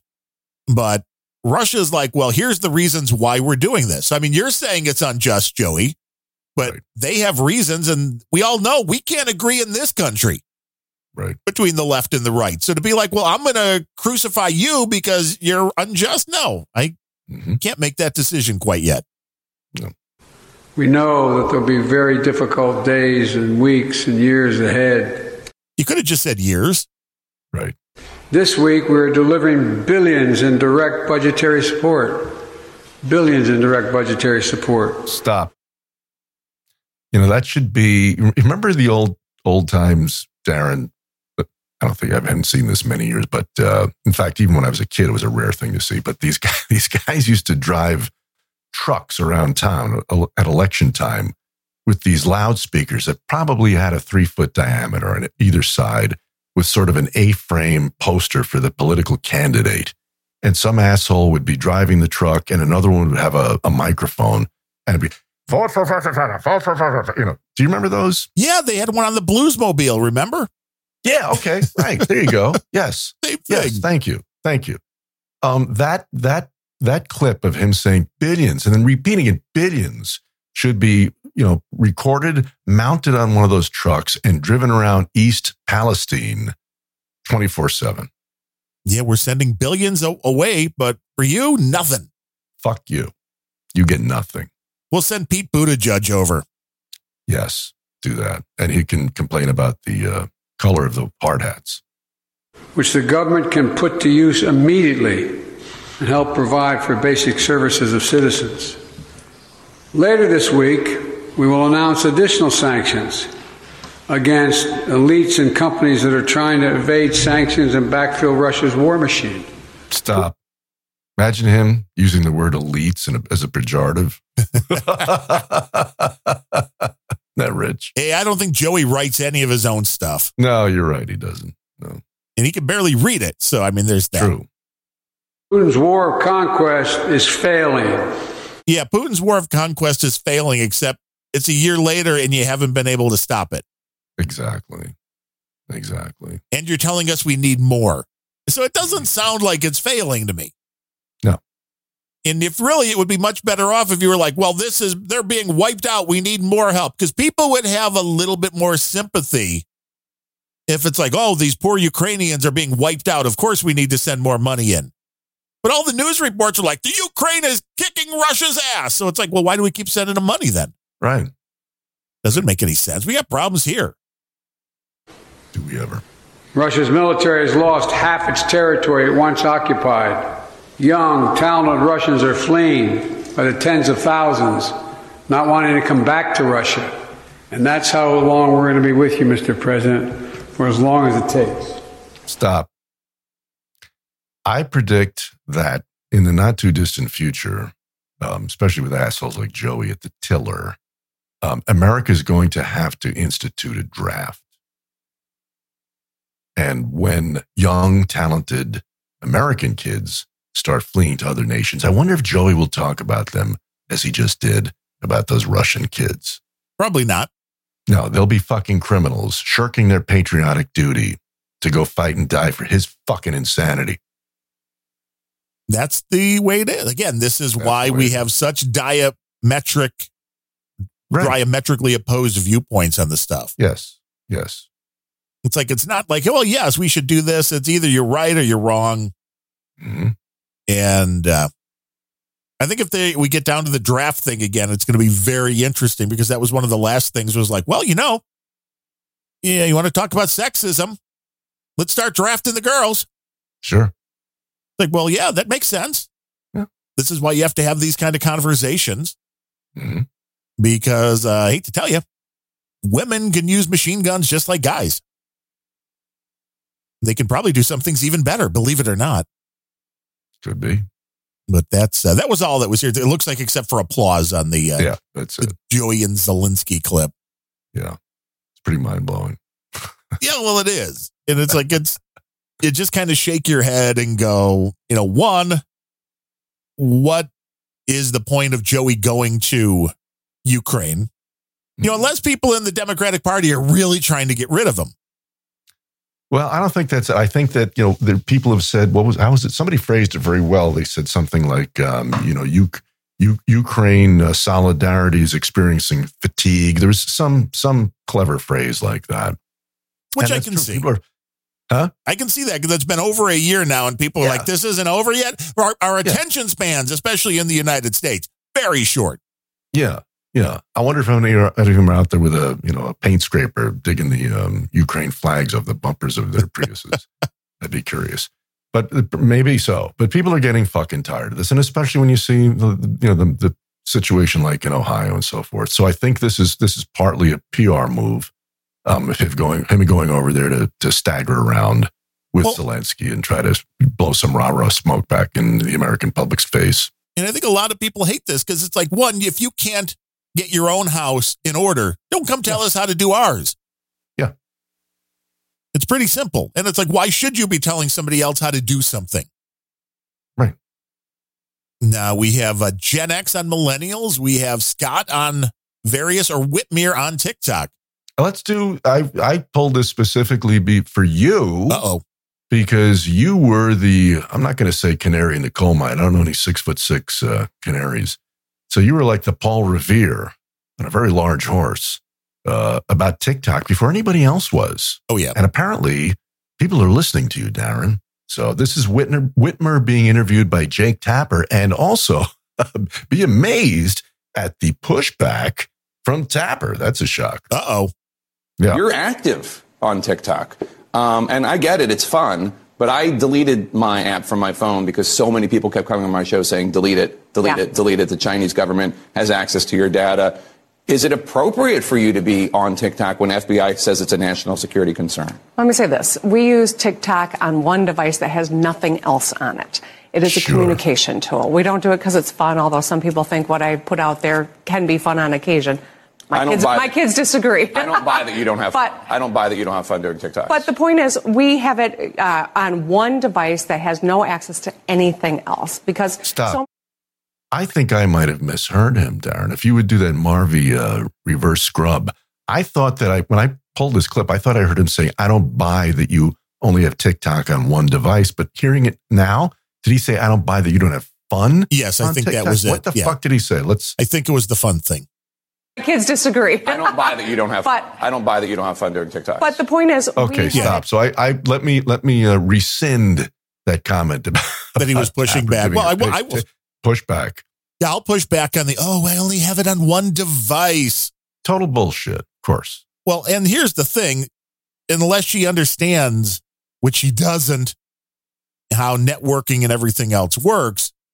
If that device is on the same network as your other devices, I mean, there's a lot of ways mm-hmm. that can be used against you. If you're carrying your TikTok phone that she's using to make her little TikToks with her everywhere she goes, well, your location's now available. Mm-hmm. It's like, I don't think people understand what kind of data can actually be scraped off when you give an app like TikTok access to your phone. Yeah. And, oh, no, there's nothing else on that phone. It's like, uh-huh, don't buy it. Yeah. Sure. Uh, on one device that has no access to anything else, because so many people get their information that way, whether we like it or not. That is a tool for disseminating important information, and, and that's how we use it. But we're always evaluating, because we want to make sure that we are protecting data in Michigan, and, and that's why we're we're always evaluating. But at this point, the way we use it is is secure. Yeah, sure. Yeah, sure. Yeah. I mean, it's not secure at all, but it's okay. Yeah. You can make your choice. I mean, you know, there was a uh, there was a third party that just looked at the amount of trackers and everything involved, and they had a score. I mean, let's just put it this way. I mean, granted, these numbers mean nothing. It was just their own little way of, if the more infractions you got, the more trackers, the higher the number. And it was like TikTok was at sixty something. Then there was some Russian social media site that has been booted off of all of the American phones, which was like a thirty. And then like TikTok, or not TikTok, Twitter and Instagram, and those, I think, were between like ten and twenty as far as their, you know, as amount of your data being leaked out and all of that.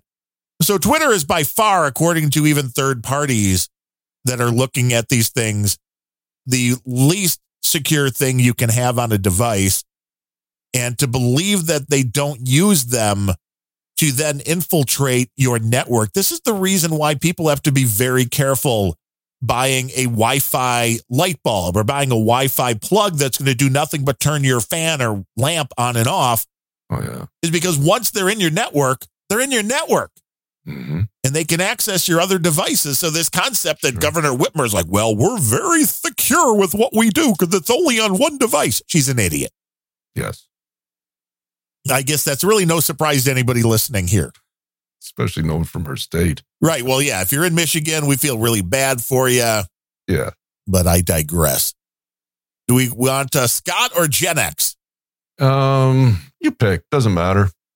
We'll go the Gen X. Was this the one that we were given on uh, Twitter too? Was this? Yes, I, I thought I um that, and that was by um. Why am I pronouncing her Wyaslaw? Is that the, the gentleman's name, or I don't? Maybe it's a lady. I don't know. Hard to determine gender. Um, but it's like W Y S C L U. I think. Anyway, thank you for this clip. It's great. This TikTok is for Gen X and Gen X alone. If you are not Gen X, go ahead and scroll. Okay. And of course, the funny thing is it's on TikTok. So it's on TikTok, indeed. And then oh, again, we were complaining about the background music. This woman's doing it in an automobile. And we were complaining about Tina Forte doing that, which, by the way, Tina has gone very silent. I don't know what's going on with her. It's like somebody took the fire out of Tina. I'm, I'm most disappointed in that. But what is it with these people putting music under their stuff? I don't get it. I don't know. It just makes it harder to hear. It does. This TikTok is for Gen X and Gen X alone. If you are not Gen X, go ahead and scroll. Okay, now that they're gone, we fucked up. Gen X, yes, we fucked up, and we fucked up big time. We caused the entitlement of Gen Z and some of the millennials.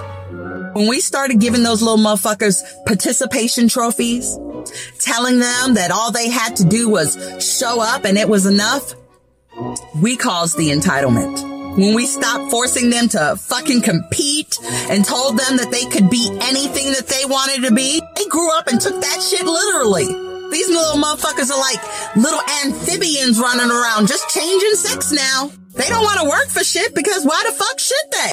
We told them that just showing up and being them entitled them to everything that they fucking wanted. I get why we did it. Our childhoods were fucking savage, and we Stop. wanted better. That's my only point of disagreement. My my childhood was pretty damn good. I don't know who hurt her, but yeah, I would agree.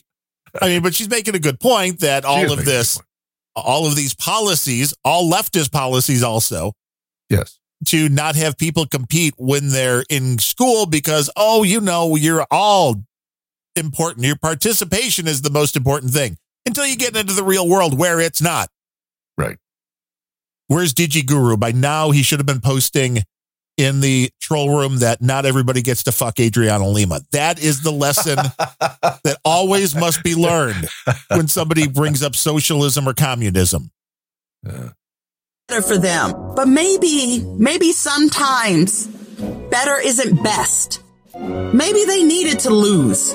Have the shame of being a fucking loser. Maybe we should have ignored their ass a little bit more, like our parents ignored us. I mean, we turned out pretty fucking great, so clearly the boomers were onto something. They coddled their asses as children, and now they still want to be fucking coddled as adults. We should have beat them just a little bit more. Let him go through a little bullying to make him more resilient. We fucked up, y'all. Yeah. Well, I think she's she's not wrong there about the bullying. Not that that's a good thing, but if you think about it, in, in any, almost any of life's endeavor, there's some form of hazing, really. And it's to see if you got this, you know, the, the moxie to to see it through the end. Right. And that's just been eliminated in the, in the most, I guess, tragic. I don't know. I don't know anybody that's gone through um, basic training, you know, especially with the Marine Corps, but I, lately. But as a kid, I mean, I knew a number of guys that uh, that did their basic at Parris Island, and the shit that they that they told me was just mind blowing. You know, if you could make it through that, you could, you know, you were pretty fucking tough. But I think that's is that over now? I don't know. And if it is, you wonder why we're going to be screwed when it comes to the next military endeavor that you go up against the Chinese or the Russians yeah. or whoever. Yeah. And be like, well, you wonder why. You wonder why we're not prepared. It's because of this. Right. And you're right. It's all of the little like hazing. And there's, I think she's right to the point when it comes to a little bullying is good for a kid. But yeah. I want to make the distinct separation, which the media does not again do this, which is just overall sad. Which there was a case, I think, was it in New Jersey, of the fourteen-year-old girl that killed herself after a video came out of her getting her ass kicked in the hallways at school. And it was talking about the news coverage on this, talking about the bullying that she received. And then there were a lot of, I guess, people taunting her over social media, which, again, if you don't have social media, you can't be taunted over it. So, again, this... Mm. I have a very strict, I wouldn't give kids devices, but when the journalisming is talking about bullying in the sense of her getting beat down by like three or four kids attacking her in the hallways at school, it's like, no, no, no. See, that's not bullying. That's assault and battery. Yes, it is. Bullying is somebody saying, nah, nah, nah, nah, nah, nah, making fun of your name, making fun of the way you look, but not laying a finger on you. Right. And I, we need to get back to understanding there is a huge difference between those two things, between yeah. somebody harassing you with words and somebody beating the crap out of you. Indeed. Now, as to your point about don't give kids devices, let me say this about that, as Nixon used to say. Um, my kids, both of them in school, especially my younger daughter, I don't know how it is in, in other parts of the country, but basically, a kid cannot get through school in Southern California without a cell phone. They they text announcements, they text um, um, grades. Um, they have all kinds of internet portals. So if, if basically if the kid doesn't have a, access to a device, he's not in school. It's over. It's crazy, but that's how it works. Yeah, and you wonder why we're on a highway to hell. Yeah.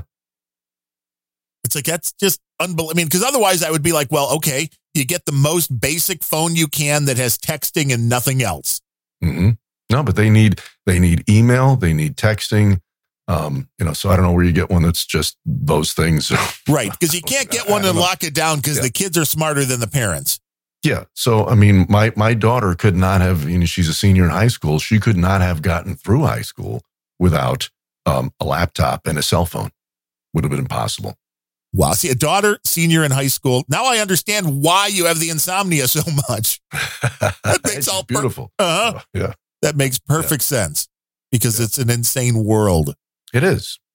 It is. And it's just so wrong. I mean, it, it, on the face of it, it's, it's as wrong as, um, you know, uh, your, your your ballparks that refuse admission to someone who uh, with a with a, well, there are no paper tickets. You got to show your cell phone. It's fucking wrong. Yeah, and I couldn't. I couldn't begin to enumerate the number of businesses around Los Angeles with signs right up front: "No cash accepted." Fuck you.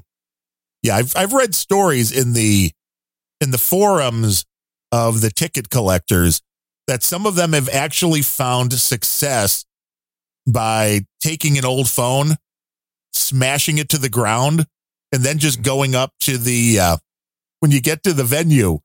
Going up to the box office and like, my phone broke. How do I get in? And then they end up having to print a ticket for you because most of them still have the ability. They don't want to. They don't want to. But they have the ability to print up a ticket. Yeah. And I guess if you show them a completely mangled phone and have proof of who you are, you know, your credit card or whatever they use to put your ticket to you, then you can still get tickets printed out. But they don't want to. They don't like it. They want you to be digitally tracked all over the place, no matter what. Right. Right. It's horrible. And now the moment we've all been waiting for for this show.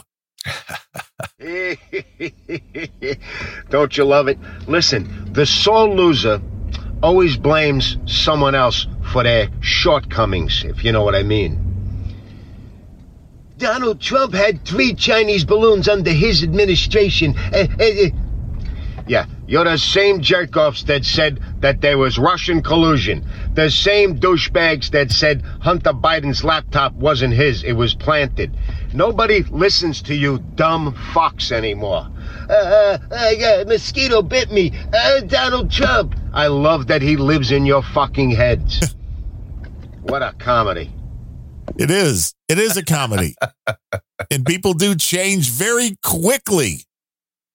Well, depending on who the story is about. They do. Which, again, this is the hardest thing for me because, you know, growing up, I've always been more on the conservative side of things. Mm-hmm. So it's not like I've ever been and like had the epiphany and moved over. So I've always been on the one side, but right. Once I hit, you know, maybe forty or so, and especially since I started doing more content in the form of podcasts, which has now been like fifteen years or so, I've made a concerted effort to try to look at things from the other side. Mm-hmm. And I think everybody would really benefit from trying to do that. But most people don't because it's easier, you know, or it's just going to enrage you so much because it has gotten pretty bad. If you were to turn on M S N B C, I mean, I don't know if I could listen to the Keith Olbermann podcast either and be like, I'm just trying to see how he sees things. I, I don't know if I could do it, but I think it does help to try to understand where people are coming from. Sure. But it's not always easy. I'll give yeah. them that. And it's not always doable. Well, that's also true. Come, because that so many of them are now, they're not coming from any fact, any basis in reality. It's all feelings. Oh, this is it. So. Well, and this is why if we go back to... I should I should know these things off the bat, like you do. When you're like, go to That Larry Show, episode forty-six. I know exactly what's in it. I don't know how you do it. I, I hope, I'm always imagining you just have a mental Rolodex of exactly what's going on. Because I'm like, wait, no, I did that. I did that episode on bias. And I still think that's very important for people to understand the emotional bias and how it will yes. be so much easier for somebody to win you over yeah. with emotion rather than facts. Just understanding that fact alone, I think, helps. Mm-hmm. But I can never do that. I'm always like, what episode was that? I don't remember. I should have a list. Yeah. But that's why we have search engines, right? That is why we have search engines. Yeah. But I mean, if you think of it, so many times of when you would hear, see, read, whatever comments from people about Joey, right? And all the, all the, horrific shit that guy's done over his political career, the the racial bias, literal bias, racism, um, his cheating, his lies, his plagiarism. It's fucking endless, right? All that goes out the window and they'll say, well, I I feel that he's a decent man. Right. Why? How the fuck would you know? Uh-huh. Unless, unless you're related to him or buddies with him or he lives next to you. How do, how do you know if he's a decent man? Yeah, if but you don't know anything about their personality and you put... Yeah. Joe Biden next to Jeffrey Epstein, next to yeah. Jeffrey Dahmer. Do you really still yeah. see any one of them and be like, well, he seems like he's an ass? Yeah. About a, you know, a couple dozen dead women thought that uh, Ted Bundy was a very charming and decent man. To yeah. bit their, his, their fucking heads off. Hey, just all little details, Larry. Come on. Yeah. Yeah. Who hasn't gone on a killing spree at one point or another? There you go. Yeah. We haven't, but we've we give you a weekly, hopefully, dose and guided tour of everything going on on Planet Rage. And we are a podcast that is value for value, which means we put these things out there. They're not behind a paywall. You get to enjoy the show. And if you've gotten any value out of them whatsoever, which means maybe we made you think different. Maybe we told you something you'd never heard before. Maybe we just made you laugh. Well, then you get to go over to planet rage dot show slash donate. And get some value back to us. A few people did for this show. in the monetary way, and that's always greatly appreciated, including our number one donor for today, Dame Slamey. Oh. Coming in with twenty-five bucks. Thank you, Dame. That's a great name, Dame Slamey. I know. Wow. It's like, it's it is kind of the ultimate, like, pointy chick name. Yeah, exactly. You that's know, it, got uh, that's got impact. It's like mm. she slays, man. Yeah. I'm just picturing, like, the, you know, the fingernails that could cut through steel, you know, that oh, yeah. kind of a thing. Yes. Ankle straps, eight inch heels. Right. Yeah. I mean, and you have to have at least one or two uh, nine millimeters somewhere going on. Yeah. Mm-hmm. Driving up in a very, now a car that definitely would say fun, I'm guessing. Yes. Something with a lot of chrome. A lot of chrome, a lot of horsepower. But thank you, Dame Slamey. And, uh, thank you, Dame Slamey. Thank you. Now, the next few are monthlies, which we love. We love those. Here on the Planet Rage, including our buddy Srinivas Murthy with his ten oh one. Srini. He's always coming up at the top of those lists because he beats Tim Heasel, who comes in monthly with ten dollars. And Srini's like, ha ha, I beat you by a penny again. I'm waiting for Tim to come in next month with ten dollars and two cents. Like, ha ha. There you go. Yeah. Watch it escalate. Battle. Yes. That would, hey, it's only good for us. True. When somebody's like, hey, hey, I'll show you.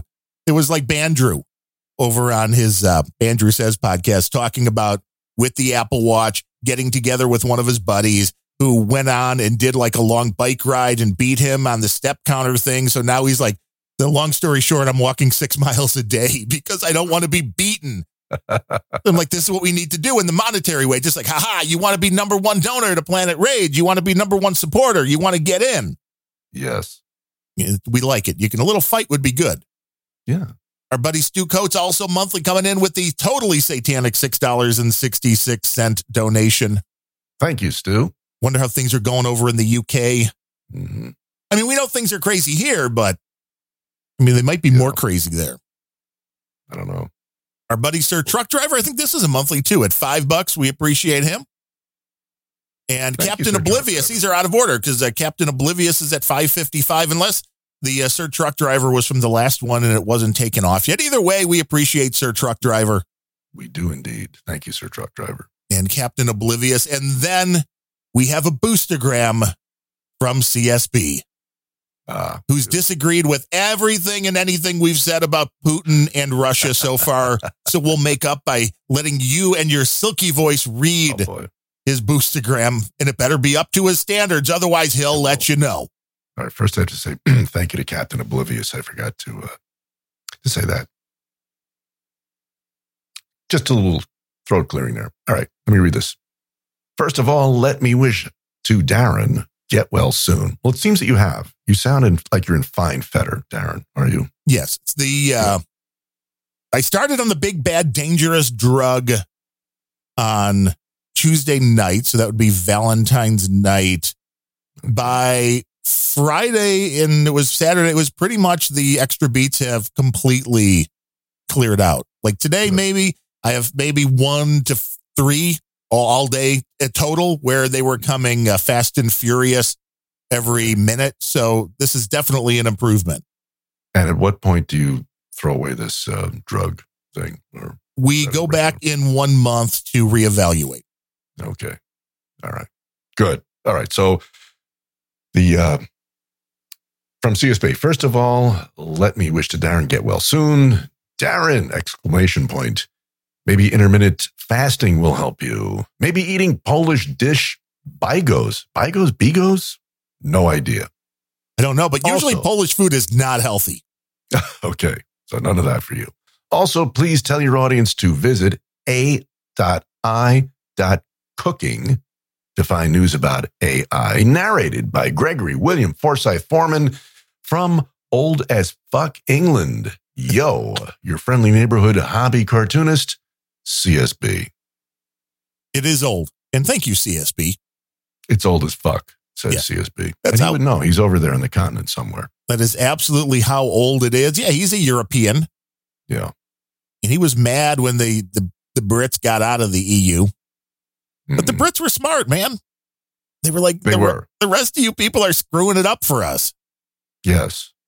There's nothing wrong with having a strong national identity. There's nothing wrong with the leaders of any one country looking after the people that are part of their country first and foremost. That's just the way it works. I mean, again, mm-hmm. you take care of your own house when the reality is you care about your kids way more than you care about the kids living five houses down.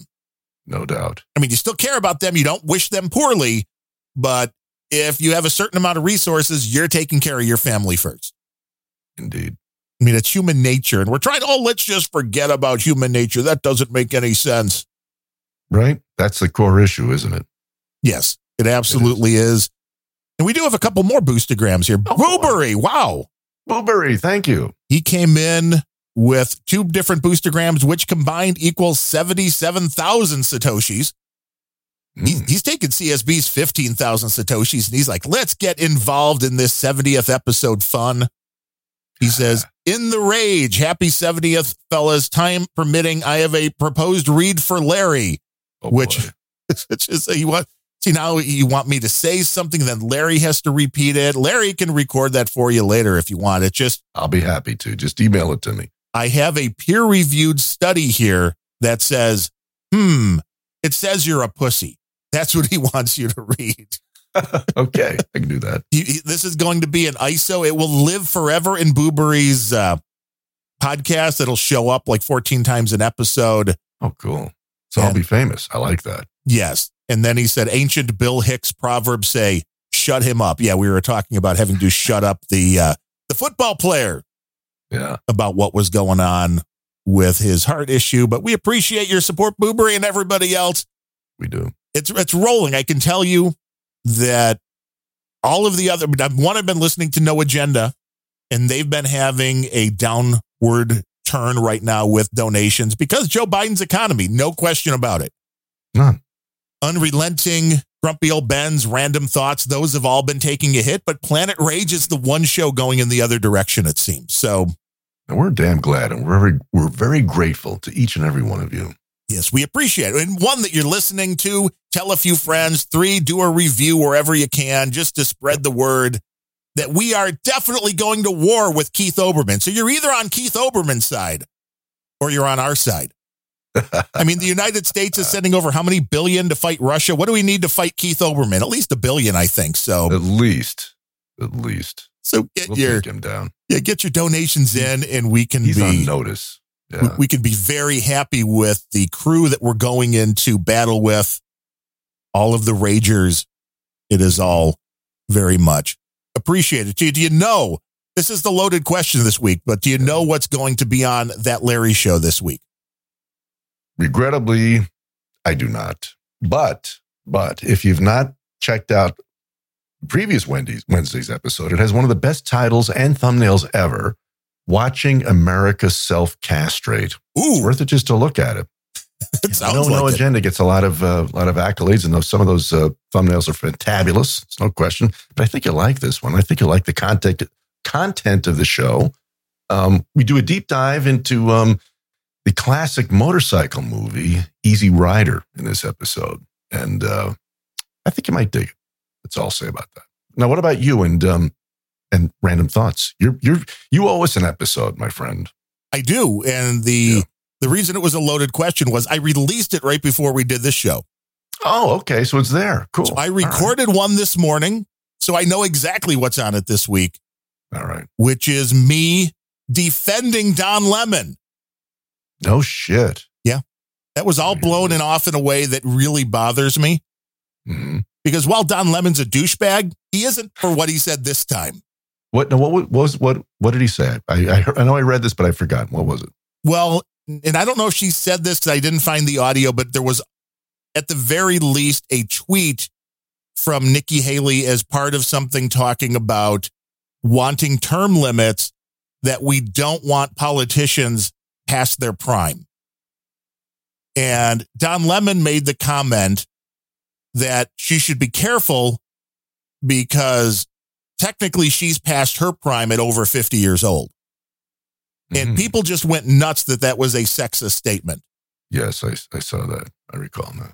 And I'm like, but okay, so if he would have said that about a man, would it also be sexist? I'm not sure. Mm. And I think we all realize, for those of us who are over fifty, which is you and me and some of the people listening. I'm only twenty-six. I bet. Oh, well, then you're still in your prime. Yes. But wait a minute. No, no, I got to stop you a second. Why is that necessarily sexist, and why is it not ageist? I, that's exactly what a lot of people would have thought. I don't know. I don't know how it's sexist, except that he's a man saying it about a woman. So obviously it's sexist. This is, again, is in the weird leftist mentality yeah. that we're and, living in this world. And what is Don Lemon's age? He's got to be fifty plus. Yeah, so. He's fifty-six. Well, then what the fuck? Right. Which is, again, he was now just I'm really, now I'm really baffled. I think he was trying to embrace his inner Rush Limbaugh voice, which would say words mean things. Rush just rolled over in his grave. I, you know, I felt, I felt my house move. Probably, but Rush would be the first to tell you that words mean things. Sure they do. And just all, he didn't say that she was over the hill or that she shouldn't run for president. He just pointed out you're using a term that you yourself technically would be considered on the other side of. And then people push back on it, and he's like, well, Google it. So I did. And everything that I saw on Google said a woman is in her prime up until the point of like forty-five or fifty at the high end. Mm. I didn't see anything that said women are in their prime until they're seventy years old. Mm. Because it's not the truth. But it's like, it's the wrong terminology to be using. Yeah. From Nikki Haley, but she was the one that used it. And he just picked up on like, wait, wait, if you're going to say that you're not, you know, these politicians aren't in their prime, then you got to be careful, because what does that mean? And she's past her prime. Mm. The thing I mentioned on Random Thoughts, and I hope everybody goes and listens to random thoughts dot com. The podcast there was, well, Tom Brady's what, forty-five, forty-seven, something like that.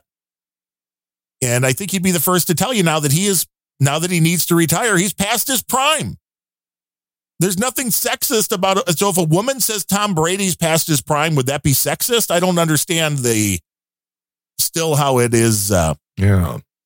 And he's but getting hammered for this. Primes. I mean, there's, there's a, there's a, you know, the overall, the overall prime is like, and again, it's a, I mean, look at um, Feinstein. I mean, that was, that was some story last yes. week where she, she voted on some, some piece of legislation. And then fifteen minutes later said, did I vote for that? I mean, yes. Holy shit. Pelosi. Um, so many of these people are so aged, but I think that, you know, yeah, Tom Brady is uh, forty-seven. Sure, he, he, you know, his his his his gridiron career is in his rearview mirror. But if he wants to do something else, he might be in prime time for that. I, yes. I don't know. Oh, well, yeah. well, it's still not. You're not in your prime, but you're still able to be very, very successful yeah. doing things once you are, you know, past that prime. The problem with saying politicians and being past their prime is Donald Trump at eighty years old or near eighty, whatever he is, is very mentally fit. Yes, he is. Di- you know, Diane Feinstein. I mean, there's people at fifty or sixty years old, like Fetterman, not really mentally fit at this point due to, you know, the issues that he's had. Yeah. yeah. But it's very, you know, it's a, was a very dumb term for her to throw away, just being past their prime. Mm. She would have been way better off just saying we want politicians who are mentally competent and able to do the job. But calling somebody like past her, their prime, it's like, so she was pushing out, and I'm guessing she thought she was being smart and taking a swipe at both Joe Biden and Donald Trump. Like, we don't want these politicians running the country sure. that are past their prime. And she thought, you know, that was going to work out well. And he just pointed out, you know, rightfully so. I mean, he immediately said, hey, this isn't me saying this, but the science, and we have to believe the science. All of the doctors and whoever else is the one that figure these things out that say a woman's in her prime until she's forty-five or fifty. They're the ones that said it. So if Nikki Haley is going to be using past your prime, you might want to think about where you are on that scale. Mm. And that's all he said. And it's like, wow, the amount of backlash that he's gotten on this, including, this is what has really turned me off on Breitbart. I think the people at Breitbart are the biggest morons. Andrew, you want to talk about somebody rolling over in their grave? Mm. It's Andrew Breitbart at this point, because there was the one moron, John Nolte or something, wrote an article about this, who in the article literally put dash, LOL, dash, and then continued the article. And I'm like, fuck you. The minute you're putting LOL into really- a journalistic article, into a news piece, I'm like, I'm done with you. Yeah. And also, he also called it an inarguably sexist comment. And I'm like, I will argue this with you for hours. Sure. Because I don't understand how it's sexist. And it's like, this is what Don Lemon, no matter how much you like or dislike the guy, he was hired by the network to be a commentator. What's he doing? He's commentating. He didn't say anything horrible. He didn't say anything that wasn't true. But they're going to use it to try to cancel him. Yes. Well, you know, this is where we are. Every little thing is, uh, you know. Every little thing is exploded. But I'd appreciate it if you'd pronounce his name correctly, as Tucker does, Don Lemon. Lemon, yes. That's the No Agenda. I go back and forth. I go into it. I go out of it. But then some people are like, do you not know how to say his name? Because it's like, it's a joke. Come on. We're here. Yeah. We're not. And we can get away with it because we are not claiming to be journalisming. We are not claiming to no. be that. Breitbart, on the other hand, I think they want to be taken as journalistic uh, integrity and not so much. Then Fox had a whole thing on Patricia Heaton, who I adore. Patricia Heaton, mm-mm. one of the few actresses in Hollywood that's actually conservative. But, you know, she started a hashtag, of course, because, you know, that's the important thing to do in a situation is to start a hashtag. Yes. Of things that women over fifty have accomplished. It's like, but that wasn't the point. His whole point was about the word usage. Mm-hmm. And that just gets lost in everybody because de- sure. any kind of detail is now lost. This is true. Which is why people need to keep up with That Larry Show. You explain all about what the commies are trying to do, how yes. they try to change language. Mm-hmm. How they try to fool you into it. Random Thoughts will keep you up to. And then every Monday you want to be here for yes. Planet Rage. It's a guided tour. You can raise your hand. You can ask questions. If you're in the troll room at troll room dot io, you can send us a boostagram and get your questions in that way. We interact live with the tour group. We want to make sure you are uh, in, going in the right direction. And uh, with all that said, we'll be back again next week to do it again. We shall, and even better. We just keep getting better and better. Yes, episode seventy-one. Oh, it's gonna be epic. The